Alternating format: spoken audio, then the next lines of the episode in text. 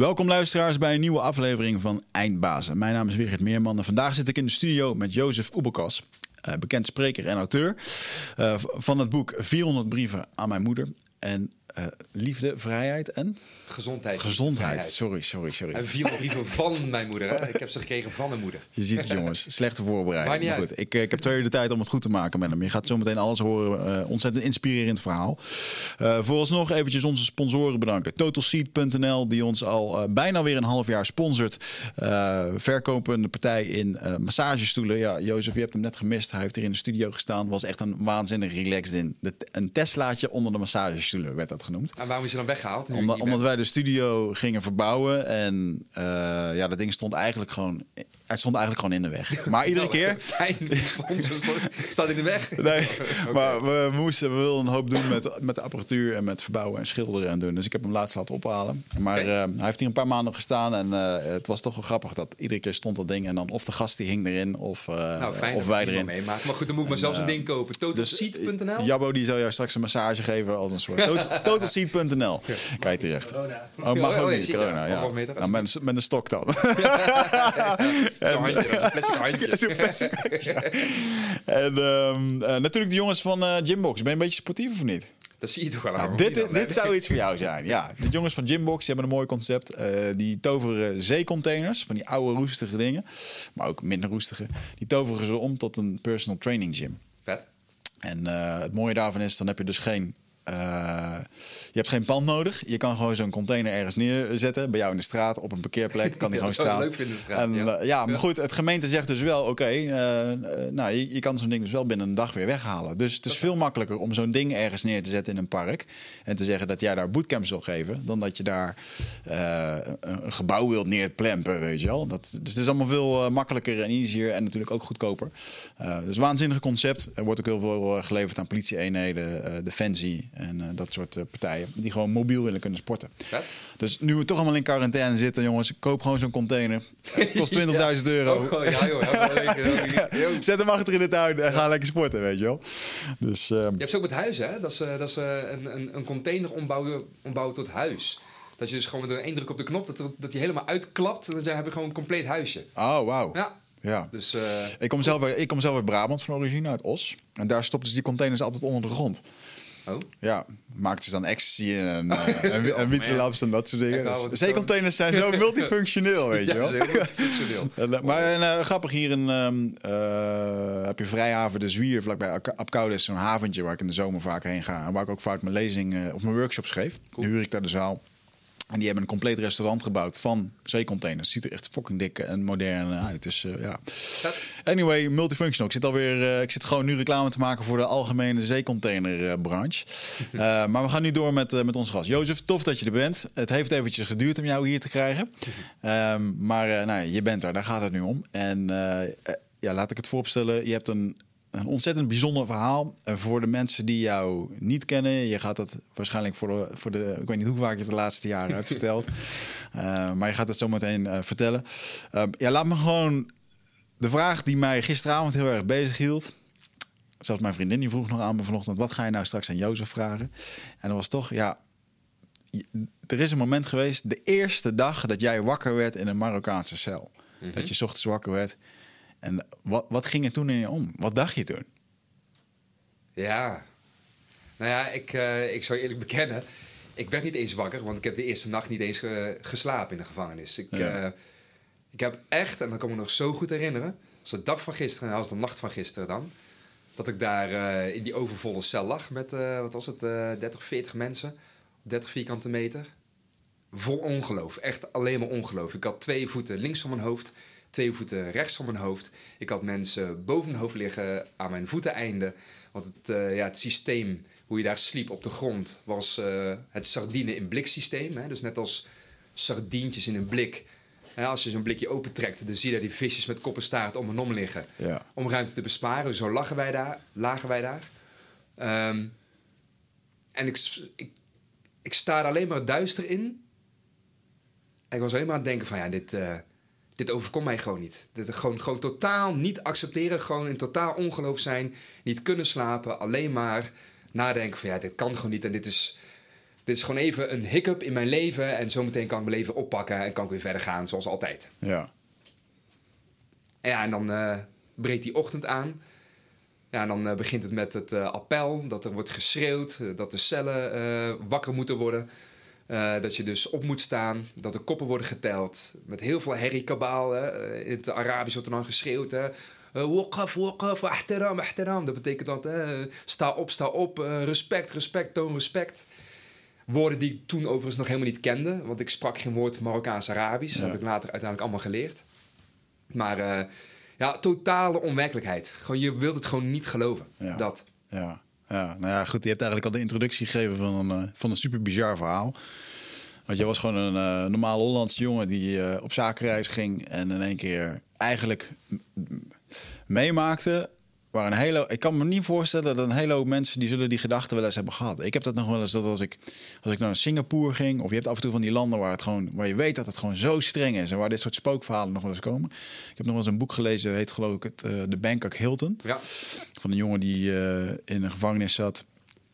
Die, uh, ja, die dus de Bangkok Hilton heette. Ja. onterecht ook. En echt, ja, het is me wel echt bijgebleven in mijn werkpraktijk. Maar iedere keer als ik dan op zo'n grens stond, en ze stonden daar met van die honden en met van die gasten die dan zitten te kijken. En dan, uh, ja, dan dacht ik wel eens, zou er niet nog iets van Mysteryland-achtig uh, in mijn tasje zitten? ben ik niks vergeten, weet je ja. Een beetje wiet of een half pilletje. Ja, helemaal met jouw achtergrond. uh, ja, snap meer.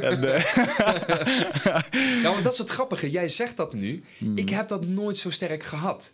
He, ik was altijd een beetje een soort van de goody two shoes. He. Jij komt uit Os, uit Raamsdonksfeer kom ik. Mm -hmm. He, ook een Brabantse jongen, zeg maar. En uh, ja, ik was altijd een beetje... Ja, ik had daar uh, vrienden en ik, uh, en ik kon makkelijk leren. En ik, ik, ik, ik, raadde mijn vrienden zelfs af. Sommigen die ook een beetje aan die rotzooi gingen. En dat ik zei, wat ja. doe je met je leven? Ge gebruik gewoon geen rotzooi, man. Ja. Doe dat gewoon niet. Ik heb nog nooit gerookt of wat dan ook. Dus in mijn leven kwam dat woordje drugs eigenlijk nooit echt voor. Dus ook met reizen. Ja, ik was gewoon iemand die gewoon lekker bezig was met zijn leven. Gestudeerd, eigen bedrijf. Je doet gewoon lekker je ding. Ja. En persoonlijk nooit echt ermee bezig geweest. Dus nooit over alsmaar dit of alsmaar dat. Ja, ja. Ja, ik ging dan als ik ging backpacken in Thailand, dan gingen we toch nog ergens proberen wiet scoren. Of, uh, oh, ja. ja, maar dan was dat je op zo'n onbewoond eiland. Ja, ja, ja. En die locals, wel, die locals deden het I ook. Know, en dan, ja. Zo praat je dat voor jezelf goed. En, ik, en, ik, en ik zie ook heel erg goed in hè, dat als, als die agenten zo'n slechte dag hebben en ze zien een paar van de toeristen, wat waarschijnlijk nog steeds aan de lopende band overal gebeurt. Uh, en, en dan op een gegeven moment kan je echt gewoon zo ontzettend de lul zijn waar je niet bij nadenkt. Uh, maar goed, dat was sowieso dan jong en stommiteit. Maar bij jou was het ook echt gewoon dom pech. Dus ja. weet je, ik, la, laat ik het gewoon, ja, ik laat het gewoon even, ik ga het gewoon even vragen. Vertel het verhaal gewoon, weet je. En, Ja, ik zal het, ja, en dan gewoon, gewoon even in in het kort, en- ja. Ik, ik, ik was toen destijds 24. eh, eigen IT-bedrijf. Ik heb hoge informatica gestudeerd. Eh, nogmaals, alles ging maar gewoon prima af in het leven. Gewoon tegenslag. hè. Ik als Brabander zeg altijd, best daar tegenslag, gewoon helemaal niet. Ehm, nou, tot dus die eh, bewuste dag, hè, die 23 december 2004. Ehm, mijn vader is Marokkaans, mijn moeder Nederlands, eventjes tussen haakjes. Hè, wel gewoon geboren, getogen hier in Nederland. Maar wel met Marokkaanse roots natuurlijk. En ehm, ja, goed, voor Marokko zat ik dus ook gewoon één week voor een Nederlands bedrijf daar om gewoon eh, controlewerkzaamheden uit te voeren, kwaliteitscontroles. eh, iets eigenlijk wat gewoon een hele leuke bijkomstigheid was. Hè? Waar Ja. sommige mensen een soort van vraagtekens bij hebben. Van ja, hè, waarom, waarom deed je dat dan? Zei, Ja, waarom deed ik dat dan? Eh, je bent jong en eh, dit werd me gewoon aangeboden. Eh, leuk, weet je wel, reizen, het land beter leren kennen. Ik had gewoon echt de tijd van mijn leven. ja, Dus ehm, ja, nogmaals, ik heb er echt een jaar met heel veel plezier gewerkt. En nooit me van kwaad bewust. In de zin van leuke collega's, leuke mensen, ook in Marokko, gewoon super lieve mensen. Ehm, ja, en dat is uiteindelijk die ene bewuste ochtend totaal omgeslagen. Dat ik dus weer voor mijn werk in Marokko zat. Ehm, mijn ronde begin. Ik moest allerlei bedrijven iedere keer bezoeken om te kijken, eh, erop toe te zien wat gaat goed, wat gaat fout. Hè, dat moest ik dan terugkoppelen naar het Nederlandse bedrijf. Ik was dus zeg maar de ogen van het bedrijf. En eh, nou, die donderdagochtend, ik zit weer in mijn bedrijfsauto. Een dag als iedere andere dag. En ik kom 's ochtends vroeg aan bij een van die bedrijven. En ik zie ja, allerlei mensen in uniform. Ik zie politieauto's staan, zwaailichten. En rennende mensen, huilende mensen, mensen met shotguns, pistolen. Echt een soort van scène uit de film. Dat ik ook echt dacht van, ja, wat is hier aan de hand? Ik wist het gewoon niet. Ik wist het gewoon echt niet. Ja, weet je wel, ik ga wel vragen wat er aan de hand is. Dus ik parkeer mijn auto, ik stap uit, loop naar de poort toe, wurm mij tussen al die politieauto's in met zwaailichten. En ik uh, sta er gewoon te zwaaien om de aandacht te trekken hè, van de mensen in uniform. En uiteindelijk, na een paar minuten, zagen ze me, want ze waren zo druk bezig met alle mensen te verzamelen. Mhm. Komt er een zo'n man naar me toe, zo'n douanier, met een shotgun in zijn handen. En die vraagt uh, op strenge toon, in het Marokkaans: Wie ben jij en wat moet jij hier? Maar ja, ik verstond dat Marokkaans niet. Dus ik zeg gewoon uh, in het Frans, ervan uitgaande dat hij dus vraagt naar wie ik ben. En ik zeg in het Frans uh, dat mijn naam Joseph is. En ik kom uit Nederland, ik ben hier voor mijn werk. Ik wil weten wat er aan de hand is. en dan hoort dat ik uit Nederland kom, ik moest meekomen. En mij werd een, uh, ja, op locatie, op het parkeerterrein van het bedrijf, werden mij twee bussen getoond, vol met drugs. Bijna 8000 kilo uh, hash. En uh, nog steeds van geen kwaad bewust, want ik zeg nog letterlijk zo, dat is aardig wat. En nu, wat gaat er nu gebeuren, vraag ik. Er wordt mij verteld, dat zijn we aan het uitzoeken. En toen moest ik uiteindelijk meekomen naar het politiebureau. Ik werd ondervraagd. En nogmaals, ik vond het best wel spannend. Net als in de films, in de series. Weet je, ik ben nog nooit in aanraking geweest met justitie. Maar ik doe net als in de films. En echt nadenken, antwoord geven op alle vragen. Want ja, dan kunnen ze meer onderzoeken. Dat was mijn veronderstelling. Maar uiteindelijk moest ik blijven. Hmm. Want ze vonden het verdacht dat ik zoveel uh, stempels had in mijn uh, paspoort. En dat uh, werd uiteindelijk een jarenlange gevangenschap. Wauw. Ja. Had je niet verwacht? Nee, in mijn wildste, bizarste, grootste nachtmerries nog niet eens. Ja. En je hebt uiteindelijk zes jaar in de gevangenis gezeten? Nou, uiteindelijk van 2004 tot en met 2009. Ik heb tien jaar celstraf gekregen. Want uh, het sterkste punt wat zij hadden was dus mijn paspoort met die vele stempels. Ze vonden het verdacht dat ik zoveel reisde. Ze vonden het verdacht dat ik uh, 22 inreisstempels had tegenover 17 uitreisstempels. Want iedere keer als je naar Marokko gaat, krijg je een stempel als bewijs van binnenkomst mm. hè, bij de douane. En een stempel dat je weg bent gegaan. En ik had ontbrekende uitreisstempels. Dus zegt de rechter: Ja, dat is voor ons bewijs dat jij vaker smokkelroutes hebt genomen. Je bent niet altijd via de douane naar huis gegaan. Maar later bleek dat ik helemaal geen 22 inreisstempels en 17 uitreisstempels heb gewoon letterlijk verzonnen. Want ik kan altijd, en dat ook naar mijn lezingen, maar naar mijn presentaties, ik neem altijd het bewuste paspoort mee. Key ja. item in de zaak. Ja. Want daar staan 11 inreisstempels in en 10 uitreisstempels. Dus heel dat getal gewoon nergens op, op gebaseerd. Gewoon uit de duim gezogen. Ja. En dan ja, denk je, ja, dat kan toch niet zomaar? Nou, maar blijkbaar kan het dus wel zomaar. En ja. hebben ze naam, adres, telefoonnummer, alle gegevens van de eigenaar van die twee bussen met die 8000 kilo drugs. Best wel evidente informatie. Ga er even achteraan, bel ze op, zou je denken. Maar er is nooit iets mee gedaan. En uh, ja. die tien jaar celstraf, uh, ik moest maar gewoon zitten. Vaak, man. Ja, ja man. en er zal wel een moment geweest zijn waar je uh, ontzettend ja, ik denk dat je een moment hebt gehad van veel verdriet en boosheid. Zeker. begin. Zeker. En uh, uh, wanneer, kwam het wanneer kwam dan het omslagpunt dat je dacht... Maar misschien een soort van, uh, want dat lees ik, las ik heel veel in je boek. op een gegeven moment is er ook echt wel een punt van acceptatie. Ja. Dat het gewoon zo is. En ik ben wel heel erg benieuwd wanneer dat omslagpunt kwam. Want hoe lang duurde het voordat je opgepakt werd en dat, er, dat je daadwerkelijk een eerste zitting had en een veroordeling kreeg? Ja, uiteindelijk heb je nog altijd het vertrouwen, het komt goed. Het komt goed, het gaat een aantal dagen duren. Het wordt je ook verteld, komt goed, maak je geen zorgen. Maar dagen werden weken, en toen werden weken maanden. En wie vertelde jou dat dan? De politie, de autoriteiten, die zeiden echt allemaal letterlijk van... joh, komt goed, komt goed. En dat geloof je ook, want ja, uh, natuurlijk komt het goed. Want ja, weet je al, uh, wat hebben ze tegen me? Uh, ik moet gewoon naar huis. Ja. Dus dat geloof blijf je ook echt houden. Tot dus inderdaad daadwerkelijk die tien jaar celstraf werd uitgesproken. Ja, toen stortte echt heel, heel letterlijk heel mijn wereld in. Gewoon die wereld die ik tot dan toe kende.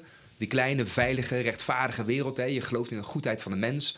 Overigens nog steeds hoor. Ja. Maar uh, ja, gewoon weg. Dus uh, dat verdriet, boosheid, frustratie. Uh, ja, daar ben ik echt doorheen geweest. Het is echt een rouwproces geweest van het loslaten. Dus blijkbaar ja. van mijn oude leven. En ja, toen het allemaal werd toegegeven Dus die fouten en dat vonnis met die stempels, daar kun je gewoon niet omheen, want het is gewoon een kwestie van tellen. Ja. Werd ook gedaan in het hoge beroep, nieuwe rechter.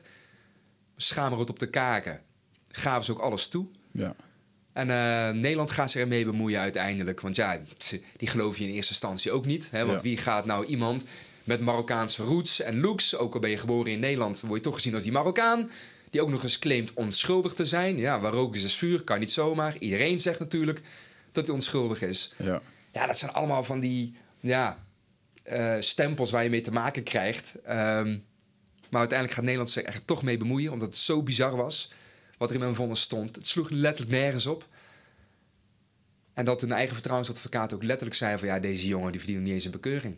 Ja. moet gewoon naar huis, die moet daar weg. Doe Ja. je best, want dit mag gewoon niet. Ja. Ik hoop dat er recht wordt gedaan in deze zaak.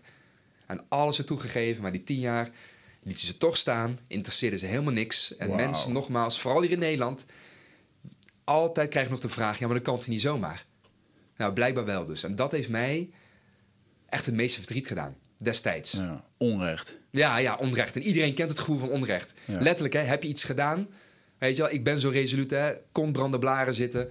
Wees dan ook een vent. Of een vrouw, hebben ze zo gezegd. Ja. Maar, eh, sorry. Ehm, ja, dit mag gewoon niet. Ja. Kan gewoon niet. Dus dat omslagpunt kwam wel voor mij naar die tweede keer tien jaar celstraf. Dat het zo ongeloofwaardig was. Dat alles werd toegegeven. Dat ik niet eens meer een traan kon laten. Om die uitspraak. Want het was gewoon te belachelijk voor woorden. Ja. En ik Ja. heb ook geen traan meer gelaten. Ik heb mijn moeder nog gebeld vanuit de telefooncel, vanuit de eerste gevangenis. Ik zei: Mama, ik kom niet naar huis. Ik moet hier die tien jaar blijven. Maar maak je om mij maar geen zorgen. Letterlijk zei ik dat tegen mijn moeder, wel met dikke tranen in mijn ogen. Mhm. Wat tranen die ik weigerde te laten vallen. Niet meer. Echt omslagpunt was dat. Want hoe lang duurde dat, eh, dat proces? Dat je de, wanneer kreeg je de eerste... werd je dan gehoord of kreeg je gewoon direct een zitting waarin je werd veroordeeld? En hoe lang, Ja, nee, je, je wordt, dat, eh, het, is, eh, het is een heel, heel mooi circus, ben ik later achtergekomen. Je krijgt een advocaat, je wordt gehoord, althans dat denk je. Het gaat allemaal volgens de boekjes, want ze zijn daar wat dat betreft gewoon heel slim in. Dus het recht wordt volgens de boeken nagestreefd. Ja. Want ze zijn officieel natuurlijk een soevereine staat. Maar het is gewoon één grote poppenkast, ben ik Ja. achtergekomen. Ja. Het, was al, het was al lang beklonken. En uiteindelijk ja, weet ik dat het tot en met de Russische maffia gaat. Het gaat om 8000 kilo, niet om een paar kilo. Hè. Ja. Hey, er zitten gewoon hele grote jongens achter. Nogmaals, ik zei net, naam, adres, telefoonnummer, alle gegevens hadden ze. Blijkbaar zijn ze ook gewoon gebeld. Maar die mensen weten waar ze mee bezig zijn. Weten hoe het systeem in elkaar zit. Ja, die zeggen met hun diepe zakken, wat kunnen wij doen, zodat wij buiten beeld blijven. Ja. En dan was ik gewoon een mooie, ja, weet ik veel, een mooie aanvulling, een leuke jus. Ja. Weet ik, ik weet het ook niet. Gewoon een corrupt systeem waar eh, een paar agenten dachten... hier kunnen we... Ja. Ja, of rechters man. of iets. En dat blijft allemaal giswerk. En ik heb dat uiteindelijk losgelaten, want ik wil het niet eens meer weten. Want daar Nee. ligt mijn geluk niet meer. Nee. Dat wilde ik in het begin heel erg weten. Wie, wie heeft dit mij aangedaan? Want het is dat gevoel van redemption, weet je wel. Je wilt Ja. gewoon eh, die rechter alles aandoen. En dit mag gewoon niet. En eh, dus, dus dat proces, ik ben er echt doorheen geweest. Het heeft een aantal maanden geduurd. Ja. Maar uiteindelijk ja, kwam toch het inkeren van, weet je wat hè? Ik weet hoe het zit. Ik weet van mijzelf Ja. hoe het zit bij mijzelf. Ja. En de mensen die mij kennen, die van mij houden, die snappen het. Iemand met een beetje gezond verstand, waaronder dus ook de Nederlandse staat, weet hoe het zit. En dat gaf me wel, eh, ja... Heb ik gewoon mijn geluid uitstaan, hè? netjes hè. Ja, jouw boy bent ontslagen. Ja, dat was de laatste keer. You're fired, Maar goed, we doen onze best om in ieder geval een leuke laatste keer voor jou te maken. Super irritant. Maar Geniet ervan. ehm, Geniet ervan. Maar, nee, eh, dus, dus ja, uiteindelijk, sorry. Ehm, ja, dus ehm, na die tweede keer tien jaar celstraf kwam al heel snel het inkeren van... oké, dit wordt dus mijn leven. Ja. En dat ga ik inrichten. En ik ga straks deze gevangenismuren verlaten, opgeven hoofd als winnaar. Dat werd mijn focus, dat werd mijn visualisatie. Dat gaat gebeuren. Ja. En ehm, eh, je kwam dan in een gevangenis die volledig onbekend is. Eh, toch enigszins, nou ja, laten we zeggen, de gevangeniscultuur is sowieso anders. En ehm, eh, hoe, hoe werd je dan ontvangen in die gevangenis? Waren er daar bijvoorbeeld al wat gevangenen die er wat langer zaten, die zagen dat jij het moeilijk had? Hebben die zich een beetje ontfermd over jou? Of, eh, Nou, hoe heet dat? Eh, ik beschrijf natuurlijk in mijn eerste boek Hoofdchef Nordin. Dat, is, eh, dat was de, de grote baas van de eerste gevangenis. Man, groen legerpak, eh zo'n groen petje van die zware kisten. Had een hele strenge blik in zijn ogen. Eh, iedereen had ook echt ontzag voor hem, want die zware, ja, die zware zwarte kist die had hij niet voor niks. Want het ging er soms echt hard aan toe. Dat sommige jongens echt gewoon, ja, je moet je voorstellen, met littekens in het gezicht, halve tanden. Echt, uh, ja, echte straatjongens, echte kwajongens. Mm Ja, die werden soms echt gewoon licht uit de ogen geschopt, letterlijk. Als er gewoon niet werd geluisterd naar hoofdchef Nordin. En uh, ik vond het soms er heel hard aan toe gaan. En ik heb hem zelfs een keer gevraagd van, goh, waarom moet het zo hard? En dat hij mij toen vertelde van, ja, weet je wat, ik vind het ook niet leuk om te doen. Maar dit is mijn wereld. Ik ken die jongens.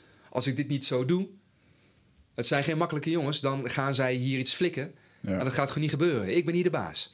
Nou, dat liet hij wel, uh, wel stellen. En hoofdchef Nordin, met wie ik vandaag de dag nog altijd bevriend ben. Ik heb hem twee keer in Nederland uh, ook weer ontmoet. Is hier naartoe gekomen. Heeft ook familie hier in Nederland. En er uh, waren hele mooie ontmoetingen.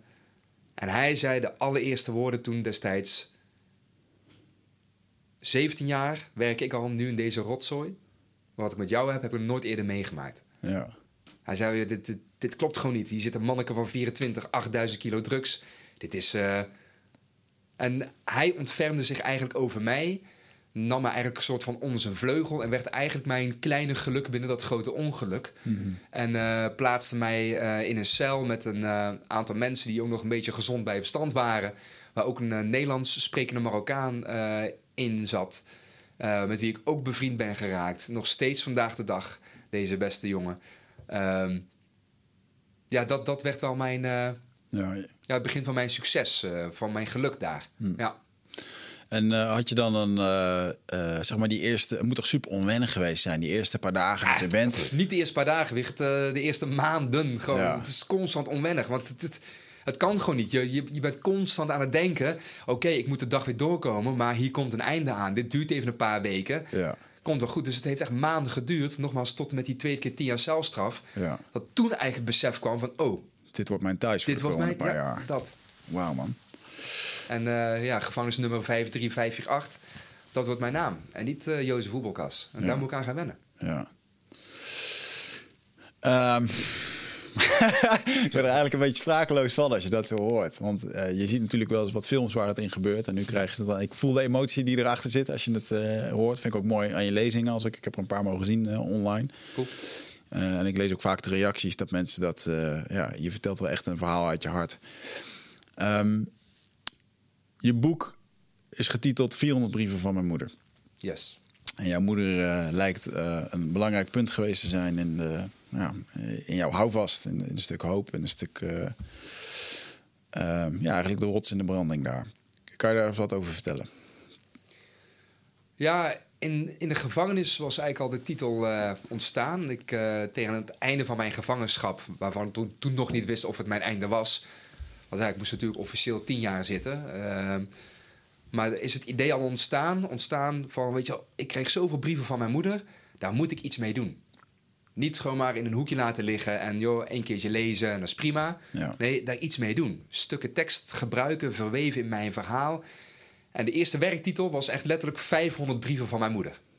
Niet wetende dat het er 400 of 500 of 600, dat wist ik niet. Dus Ja. werktitel 1 was 500 brieven van mijn moeder. En ik had eh, dingen al opgeschreven. eh, een paar medegevangenen, ook Nederlandse jongens, eh, mee laten lezen. En eh, ik vond het heel spannend. Dat ik, gewoon, ik had gewoon dingen opgeschreven. Al een stuk of 20, 30 pagina's gewoon geschreven, gewoon op, op papier. Ja. En ehm, ja, die kwamen naar me toe. En ik vroeg echt van, en, wat vond je ervan? Ze ja, heb je, heb je nog meer? Ik wil, eh, ik wil gewoon verder lezen. Ja, wauw. En dat, was, ja, dat was mij echt wel... Ik zei, meen je dat nou? Ja, ik vind, ik vind het zo, zo spannend opgeschreven. Ik wil, ik wil gewoon meer weten. En dat was eigenlijk al mijn eerste eye-opener van... hé, hey, wat cool. Dus ik moet er iets mee doen. Dus jouw schrijverstalent is ontdekt in de gevangenis. Ja, nou ja, goed. Het, eh, ja, ehm, het, het verschil maakt hem echt met die brieven van mijn moeder. Ik denk, er zijn zoveel gevangenisverhalen. En eh, niet, niet om die gevangenisverhalen natuurlijk eh, ja, in discrediet te brengen. Maar ja, als ik die brief van mijn moeder niet had gehad... dan was het gewoon weer een gevangenisverhaal. Om even zo Ja. heel plat te zeggen. Die brieven maakten echt het verschil. Ja. En wat dat betreft is mijn moeder gewoon de poëet zelf. Eh, ja, die kan gewoon heel mooi schrijven. Mensen vragen me zo vaak veel, waar haalde zij de kracht vandaan? En mijn moeder die snapt het gewoon, het, het van lijden met een lange ei naar lijden met een korte ei. Eh, van joh, de situatie is nu wat het is. Ik kan gaan zitten huilen in een hoekje, wat ze af en toe echt wel deed. Hè? En ik ook, hè? want Ja. we zijn mensen. Ja. Maar daarna wel weer verder. Ja. Met slachtofferschap ja, red je uiteindelijk niks. Met alleen maar zeuren hoe het niet kan of hoe het niet gaat. Ja, daar, daar bereik je uiteindelijk niks mee. Dan is het Ja. echt jezelf bij elkaar rapen en kijken, wat kunnen we nu wel? Ja. En hoe heeft jouw moeder zich ehm, in die tijd ehm, geweerd? Want dus moet ik even kijken of dat ik dit verhaal wil vertellen.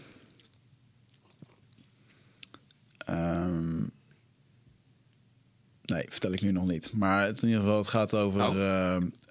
ik snap hoe een moeder zich zorgen kan maken over, eh, over dit, soort, eh, dit soort zaken. En ehm, dat moet ook heel erg machteloos, machteloos geweest zijn voor haar. Toch? Want op een gegeven moment, eh, met wie had zij contact? Ja, met iemand die dan eh, eh, gevangenen vertegenwoordigt in de gevangenis voor het land Nederland. En is dat een soort tussenpersoon? Of kon je wekelijks met haar bellen of, of schrijven? Wat was haar manier om, om een beetje vaart in jouw zaak te blijven? om, om bijvoorbeeld invloed op te krijgen? Of om, Ja, ja. nou goed. Mijn moeder was natuurlijk, weet je wel, het, het gaat om haar kind. Ik snap nu pas, hè, jij hebt een dochter van twee. Eh, ik heb een eh, zoontje nu van eh, vijf en een halve maand. Ehm, nu pas begin ik mijn moeder en ook Ja. mijn vader steeds beter te begrijpen. Ja. Nu pas begin ik te snappen wat onvoorwaardelijke liefde echt is. Want je blijft gewoon met je poten van mijn kind af. Ja. Het is mijn kind, hè? ja, dat snap je niet als je geen Nee, kinderen dus, hebt. ja, tenminste, dat, ik wil hem niet invullen, maar alleen nu pas snap ik het persoonlijk. Ja. Ik dacht het wel te snappen van, oh ja mam, ik was wel jouw kind, maar nu pas snap ik het echt. Ja. Want echt, weet je wel, mijn kleine, dat is, ja, weet je wel, dat is mijn kleine. Dat... En ehm, ja, mijn moeder was wel meteen gewoon strijdlustig in de zin van, hè, dat was al meteen in die eerste brieven, meteen van, weet je wat, het is nu even wat het is. Wat gaan wij er nu mee doen? En mijn moeder meteen gewoon, hè, die, en die liep tegen muren op, hè, want het is wel een moeder waarvan een kind dus nogmaals in de gevangenis zit, eh, die liep ook tegen muren op. Van ja, ja, weet je wel, want ze krijgen bij het ministerie van Buitenlandse Zaken natuurlijk zat telefoontjes van wanhopige ouders. Oh, mijn kind onschuldig. Oh ja, hebben er weer eentje onschuldig. Ja, er zit gewoon iemand achter de telefoon die ook gewoon eh, Ja. eh, lekker uitgaat. 's ochtends om negen uur slaperig achter die telefoon zit. En inderdaad weer zo eentje krijgt. Dat, ja, dat, dat eventjes heel onder, oneerbiedig gezegd. Zo gaat het ook. En ehm, ja, ik wil ook alle mensen, en het gebeurt ook heel veel, hoor, maar wel gewoon de mensen blijven zien. En mijn moeder hield gewoon vol. En de grootste kracht van mijn moeder was echt eh, het bij zichzelf te houden. Dus niet mee te gaan in de emotie van een ander. Wat veel te veel Ja. mensen doen, naar mijn mening. Te veel mensen laten zich leiden door een emotie van een ander. Dan heb je het dus niet meer zelf in de hand. Mhm. Mijn moeder hield het bij zichzelf. Ze zei, oké, u wilt me misschien niet geloven of maar alleen... kijk alsjeblieft naar de zaak van mijn kind. Kijk alsjeblieft naar de bewijzen die justitie daar aandragen. Waar nergens over... Dat gaat, dat gaat gewoon nergens over. Kijk, kijk alleen even daarna. Kijk met dat paspoort alles. En kom dan bij me terug en zeg dan... als gewoon weldenkend mens wat u er dan van vindt. Ja, En voor de rest vraag ik eigenlijk helemaal niks. ja. En dan iedere keer volhouden. kwam er geen telefoontje terug. Klom zij weer in de telefoon. Zei ze, joh, ik heb u vorige week gesproken. Ze bleef altijd netjes. En dat was haar sterkste kracht. En dat is iets wat ik echt van haar uiteindelijk ook heb geleerd. Ik hou het bij mezelf. Ik ga gewoon niet meer mijn geluk uit handen geven. ja. En iedereen mag vinden wat hij wil. Je doet je ding maar. ja. Het is jouw leven, zoals het mijn leven ook is. Zag je in die gevangenis dat daar mensen zaten die, eh, die dat eh, niet zo zagen? Die daar bijvoorbeeld echt zaten te lijden eigenlijk in het slachtofferschap? Ja, en zeker. het, eh, Tuurlijk, meer. Meer dan mensen die het echt... eh, want ja, vergeet niet, hè, het, is een, het is echt een hard leven. Het is echt, je wordt er gewoon tussen geflikkerd. Even sorry voor mijn taalgebruik, maar... En zoek het maar uit. Gewoon geen privacy, 24 uur per dag, constant omringd... met mensen die je niet kent, met geweld... met steekpartijen, met viezigheid, met kakkelakken, met ratten. 24 uur per dag, hè. Niks, niks even Ja. ergens naartoe... of even iemand eh, zien online, of even iemand bellen... of eh, FaceTime of whatever. Gewoon helemaal afgesloten binnen die rotzooi. ja. Ehm, ja, dat, dat, dat breekt sommige mensen echt. Ja. Dus die muren breken mensen echt. ja. En dat zag ik ook. En die mensen die braken, die werden eigenlijk na verloop van tijd ook een voorbeeld voor mij. Ja, dat gaat mij niet overkomen. ja. Ik ga gewoon niet gebroken worden. ja. En zag je daar een bepaalde hiërarchie in die gevangenis? Ja, Van, zeker. eh, heel sterk. Dat was gewoon een hoek waar je niet moest komen. En, uh, ja, zeker. ja. zeker. Gewoon heel, heel sterk. De, uit, uiteindelijk de gevangenissen werden soms echt gerund door sommige grote maffiabazen. Die uh, echt ja, de touwtjes in de handen hadden, flink veel geld hadden. zelfs gewoon in de cel met Bluetooth-oortjes. want zij hadden wel telefoons van bewaarders gekregen. Want ja, die bewaarders deden ook veel voor ze. Ja. En die waren gewoon één op één met de rechters aan het onderhandelen, aan het spreken van... Goh, wat kan ik betalen om zoveel tijd te krijgen? Wauw. Dat je denkt van ja, dat kan er helemaal niet. Maar ja, het gebeurde gewoon voor mijn ogen. Ja. En, uh, en zij bepaalde heel veel. Ja. Bizar. Ja. En um, uh, was er dan een. heb jij daar. Er gebeurde, je vertelt over steekpartijen, vechtpartijen, geweld. Heb je daar continu onveilig gevoeld? Of voelde je. Mensen zijn. Ik vind het dat heel bijzonder, hè, dat zelfs in, in de meest onveilige omgevingen kan je nog een bepaalde veiligheid. Het lijkt alsof je eraan went. Mm -hmm. En heb, jij, heb je vaak heb je op een gegeven moment een veiligheid gevoeld in die omgeving? Dat het op een gegeven moment een soort van, uh, nou, het, uh, sterker nog, je, je, je kan hier gewoon in leren leven. Ja, dat. Modus gehad. Dat. Kijk, hoe heet dat? je gaat op een gegeven moment wennen aan bepaalde onveiligheden. Je gaat op een gegeven moment wennen, hoe stom het ook klinkt, aan dat er zomaar vanuit het niets een hele oorlog kan ontstaan. En uh, dat, dat er gewoon massale vechtpartijen uitbreken. Ja. Uh, daar ben je op een soort van voorbereid. Dus die, dat, dat, dat overlevingsmechanisme. Ik heb wel eens van mensen gehoord, van vrienden ook, toen ik net thuis kwam, dat ze aan mij een soort van stukje hardheid uh, voelden. Hè? Een soort van alertheid. Mhm. Mm -hmm. dat is inmiddels helemaal weer weg. Hè? omdat dat op een gegeven moment ook een soort van mechanisme was. Ja. Heel oplettend. Um, dus je raakt eraan gewend. Op een gegeven moment, uh, dat beschrijf ik ook in het boek, uh, dat bijvoorbeeld daar een uh, Nederlandse man met mij was. Die was daar net. Ik maakte een beetje deel uit van het leven, hoe het allemaal reilt en zeilt. En ineens rent er gewoon een jongen langs, helemaal doldwaas, onder de drugs, met een groot mes in zijn handen. Hij rent de cel in. ik zie het zo nog om gebeuren voor mijn ogen. je hoort gestommel, geschreeuw, alles. En hij wil gaan kijken. En ik pak hem bij zijn arm. Jij gaat niet kijken, wij lopen gewoon door en je bemoeit je helemaal nergens mee. Is niet jouw probleem. Ja. Gewoon doorlopen. We hadden het net over. Dat hij me echt aankijken. Huh? Wil je dan niet eten? Ik hoef niks te weten. Het is niet mijn probleem. Gewoon niet mee bemoeien. Gewoon afzijdig blijven. En dat ligt helemaal niet in mijn aard. Want ik wil dan helpen. Ik wil de boel sussen. Ik heb een aantal keer in het begin tussen gevechten ingesprongen. Van jongens, kom op. Ja. Maar op een gegeven moment, eh, ge- ja, gevaar voor eigen leven. Heb jij daar een mes tussen je ribben? Ja. En niemand weet wie het heeft gedaan. Dan liggen daar dood te bloeden. ja. Met mensen, jongens die al levenslang of doodstraf hebben, ja, die hebben niks te verliezen. Ja. Ja, dat is bizar wat dat met een mens doet. Hè? Dat je Ja. gewoon weet. Eigenlijk heel triest, maar dat, eh, eh, ik ken een jongen die eh, in Os die regelmatig werd opgepakt. Die kreeg op een gegeven moment ja, levenslang TBS. Omdat hij gewoon een gevaar werd voor gewoon, politieagenten eh, omver gereden. En, maar Ja. dan ben je gewoon ook gewoon echt gewoon gestoord. ja. En eh, zo gewelddadig. En dat die op een gegeven moment ook... eh, hoorde ik via via die nog wel iemand die daar contact mee had. Die zei gewoon van ja, komt toch nooit meer vrij. Dus eh, dan heb je... Dus, dat is een hele bekende... Of een bekende quote. Ehm, ik geloof dat die, die ober van Batman... die zegt dat in een van die films. Dan zegt hij over de Joker van... Some people just want to see the world burn. Weet je? Gewoon. Oh, ja, ja. En, als je, en dat, dat krijg je op het moment als je gewoon weet... van ja, ik ga nooit meer vrijkomen. En ik denk dat heel veel mensen daar nog wel eens de. eh, er wordt nog wel eens gezegd aan Nederland, zo'n gevangenis is een vakantieparadijs. ja. Maar ontneem iemand zijn vrijheid Ja. en zet hem op een blok van 3 bij 4 meter, wat dan misschien al veel is. Ja, je, je kan knettergek daarin worden. En Ja, laat we, staan. we maken nu toch mee met, eh, met heel die crisis. En, eh, ja, ja, ik wil het, het, woord corona niet meer eens benoemen. Maar we Ja. maken nu eigenlijk al mee van wat dat, hoe sterk dat goed vrijheid is. Ja. Je mag gewoon niet meer zomaar even opa en oma bezoeken. ja, Je mag niet zomaar even. En als je dan naar de supermarkt gaat, ja, dan, dan ben je op je hoede. Je, je ziet iedereen, je hebt een soort van argwaan gekregen. ja, Je ziet iedereen als een soort van eh infectie-virusverspreider. in plaats van dat je gewoon iemand even wil omhelzen of even een hand wil schudden. ja, ja, Dat is echt wel een ding. ja. Dus we maken nu allemaal een klein beetje mee natuurlijk. Heb je nu herkenbare, ja, komt, er komen nu herkenbare dingen uit de gevangenis terug? Nu je dit Zeker. zo, eh, Ik, ik, ik wil wel eens refereren aan wat mensen of wat wij nu meemaken als een eh, soort van ultra-luxe gevangenis. ja, Eh, want we hebben nog heel veel, hè? vergeet Ja. dat vooral niet. Maar één groot goed hebben we nu even niet. Dat je zomaar kunt gaan en staan waar je wilt. ja. Vrijheid. En dat is echt een heel groot goed. Wat we eigenlijk gelukkig maar als ja, vanzelfsprekend nemen. We gaan even naar de dierentuin, we gaan even naar het strand, we gaan even dit, we gaan even uit eten. Kan allemaal niet meer. Ja. Oeh, heftig. We zitten nu thuis. Oh, weten we niet wat we met onze tijd aan moeten. We hebben het altijd druk, klagen altijd over dat we geen tijd hebben. Nu hebben we alle tijd en we weten niet wat we ermee aan moeten. Als je praat over paradoxen, nou, dat is wel een hele mooie. Ja. Ja. Bizar. Ja, goed. En ik heb natuurlijk geleerd ehm, om te gaan met een leven in met heel, heel veel beperkingen.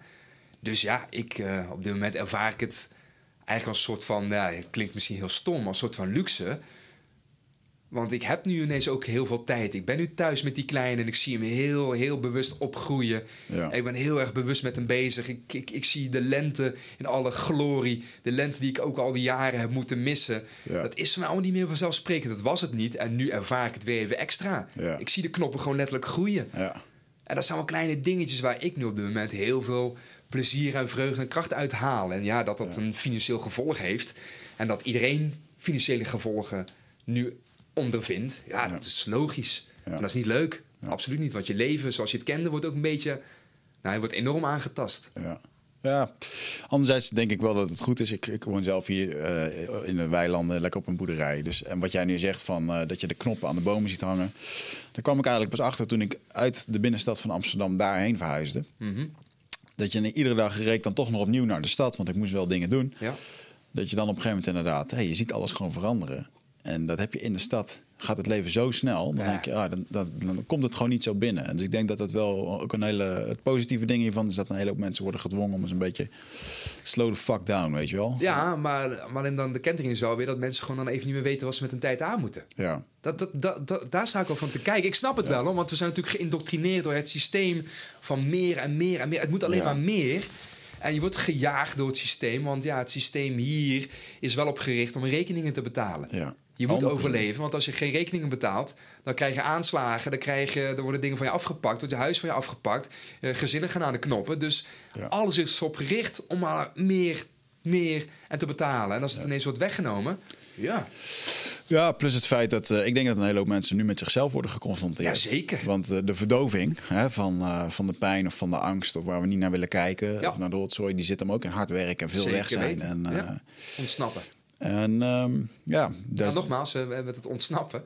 Hè, dat is ook wat ik dus ook zeg. Net als met een gevangenis, er was gewoon geen ontsnappen aan. ja, Je wordt er nu even keihard mee geconfronteerd. En dan krijg je mensen die het gewoon absoluut niet willen. En verder in de bodem raken. ja, Maar je krijgt ook heel veel mensen die nu dit zien. En denken van, hé, hey, het is nu wat het is. Wat Ja. ga ik ermee doen? ja, Dat zijn de creatievelingen. Dat zijn de visionairen. Eh, wat ik constant doe, visueel maken. Wat ik altijd deed in de gevangenis toen ik thuis kwam. ja, Ik maak dingen visueel. Kijk ik terug straks op deze periode als zijnde... oh, wat was het erg en we zaten thuis, we konden nergens naartoe. ja, Of kijk je straks terug op een periode die je waarschijnlijk nooit meer zult vergeten... waar ik mijn kind straks over kan vertellen... dat hij gewoon aan het keren was in de box met zijn blije bakkesje... en dat hij gewoon geen notie had van wat er allemaal in de wereld eh, gebeurde... maar dat zijn blijheid gewoon mij gewoon weer heel erg blij maakte. En hoe mooi is dat? Gewoon puur. Zit jij eh, vaak in je hoofd? Eh, neem je heel veel informatie tot je video's, podcasts, boeken? Eh, nou, voel je niet schuldig, dat doen heel veel mensen natuurlijk. Maar vaak zijn we op zoek naar antwoorden. Gaan we nog meer informatie tot ons nemen. Terwijl ja, de antwoorden liggen toch echt in onszelf. En dat is iets wat we voelen met ons lichaam. Maar vaak zijn we zo erg in ons hoofd bezig ja, dat we dat ook niet meer, dat we daar niet meer echt goed bij kunnen. En dat is graag waar ik je voor uit wil nodigen. Voor Rite of Passage. 24, 25 en 26 mei is er weer een nieuwe editie. Voor mijn retreat voor persoonlijke ontwikkeling. Waarbij het thema echt is om uit het hoofd te komen in dat lichaam. Want dat is waar je alles ervaart. En ik wil dat je gewoon weer in contact komt met, met die, die intuïtie. Ehm, en dan gewoon een heel sterk eh, innerlijk kompas. Dat je gewoon weer weet waar je naartoe moet. Wat je te doen staat. En dat je gewoon weer helderheid hebt over wat je wilt en hoe dat je dat gaat doen. En dat doen we middels eh, bio-energetische oefeningen, dynamische meditaties, een stuk shamanisme zit erin. Het enige wat er bekend is van het programma is dat er een zweethut in zit. Eh, en natuurlijk gewoon hands-on persoonlijk leiderschap.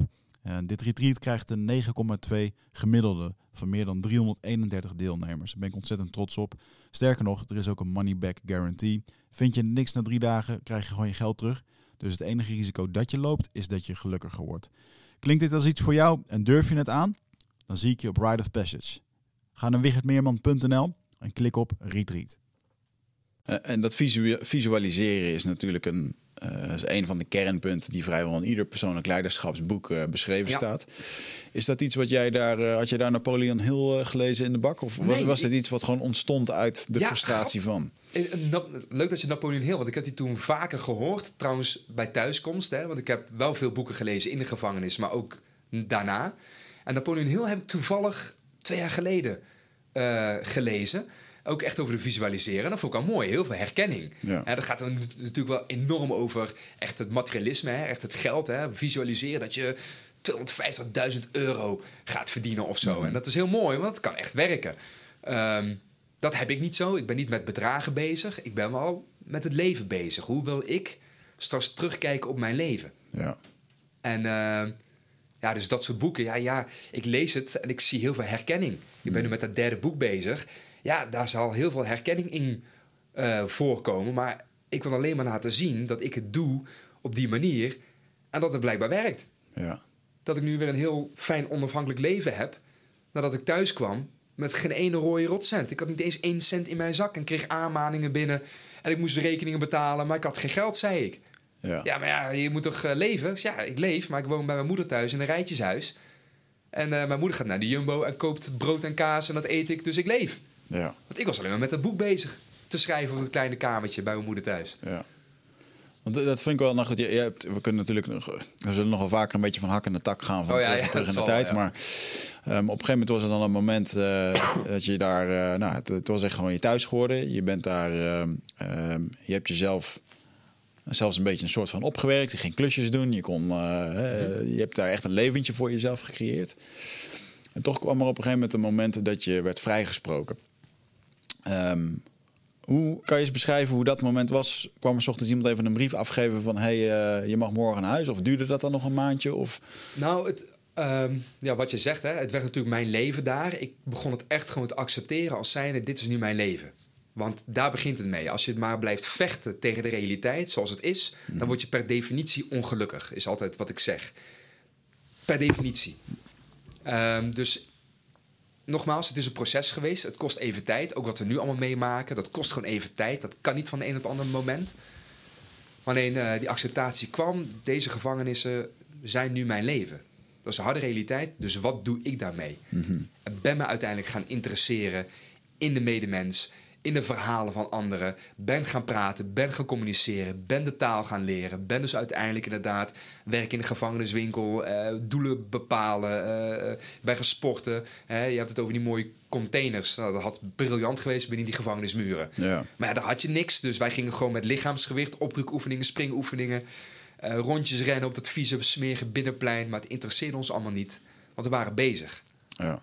Als vertaler gewerkt voor de directeur, uiteindelijk mijn eigen gevangenistuin, Engelse les gegeven. Enfin, het werd mijn wereld. Ja.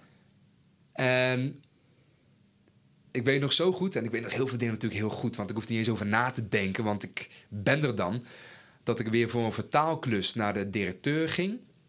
Ehm, en dat wij gewoon werd verteld vanuit de kamer van de hoofdbewaarders: Joseph, zo, ik word geroepen. Dus ik ga naar die kamer toe. En ze zeggen: Ja, gewoon heel doodleuk. eh, ja, je gaat zo meteen eh, terug. Ja, maar ik moet, ik moet nu naar de directeur om eh, te gaan vertalen.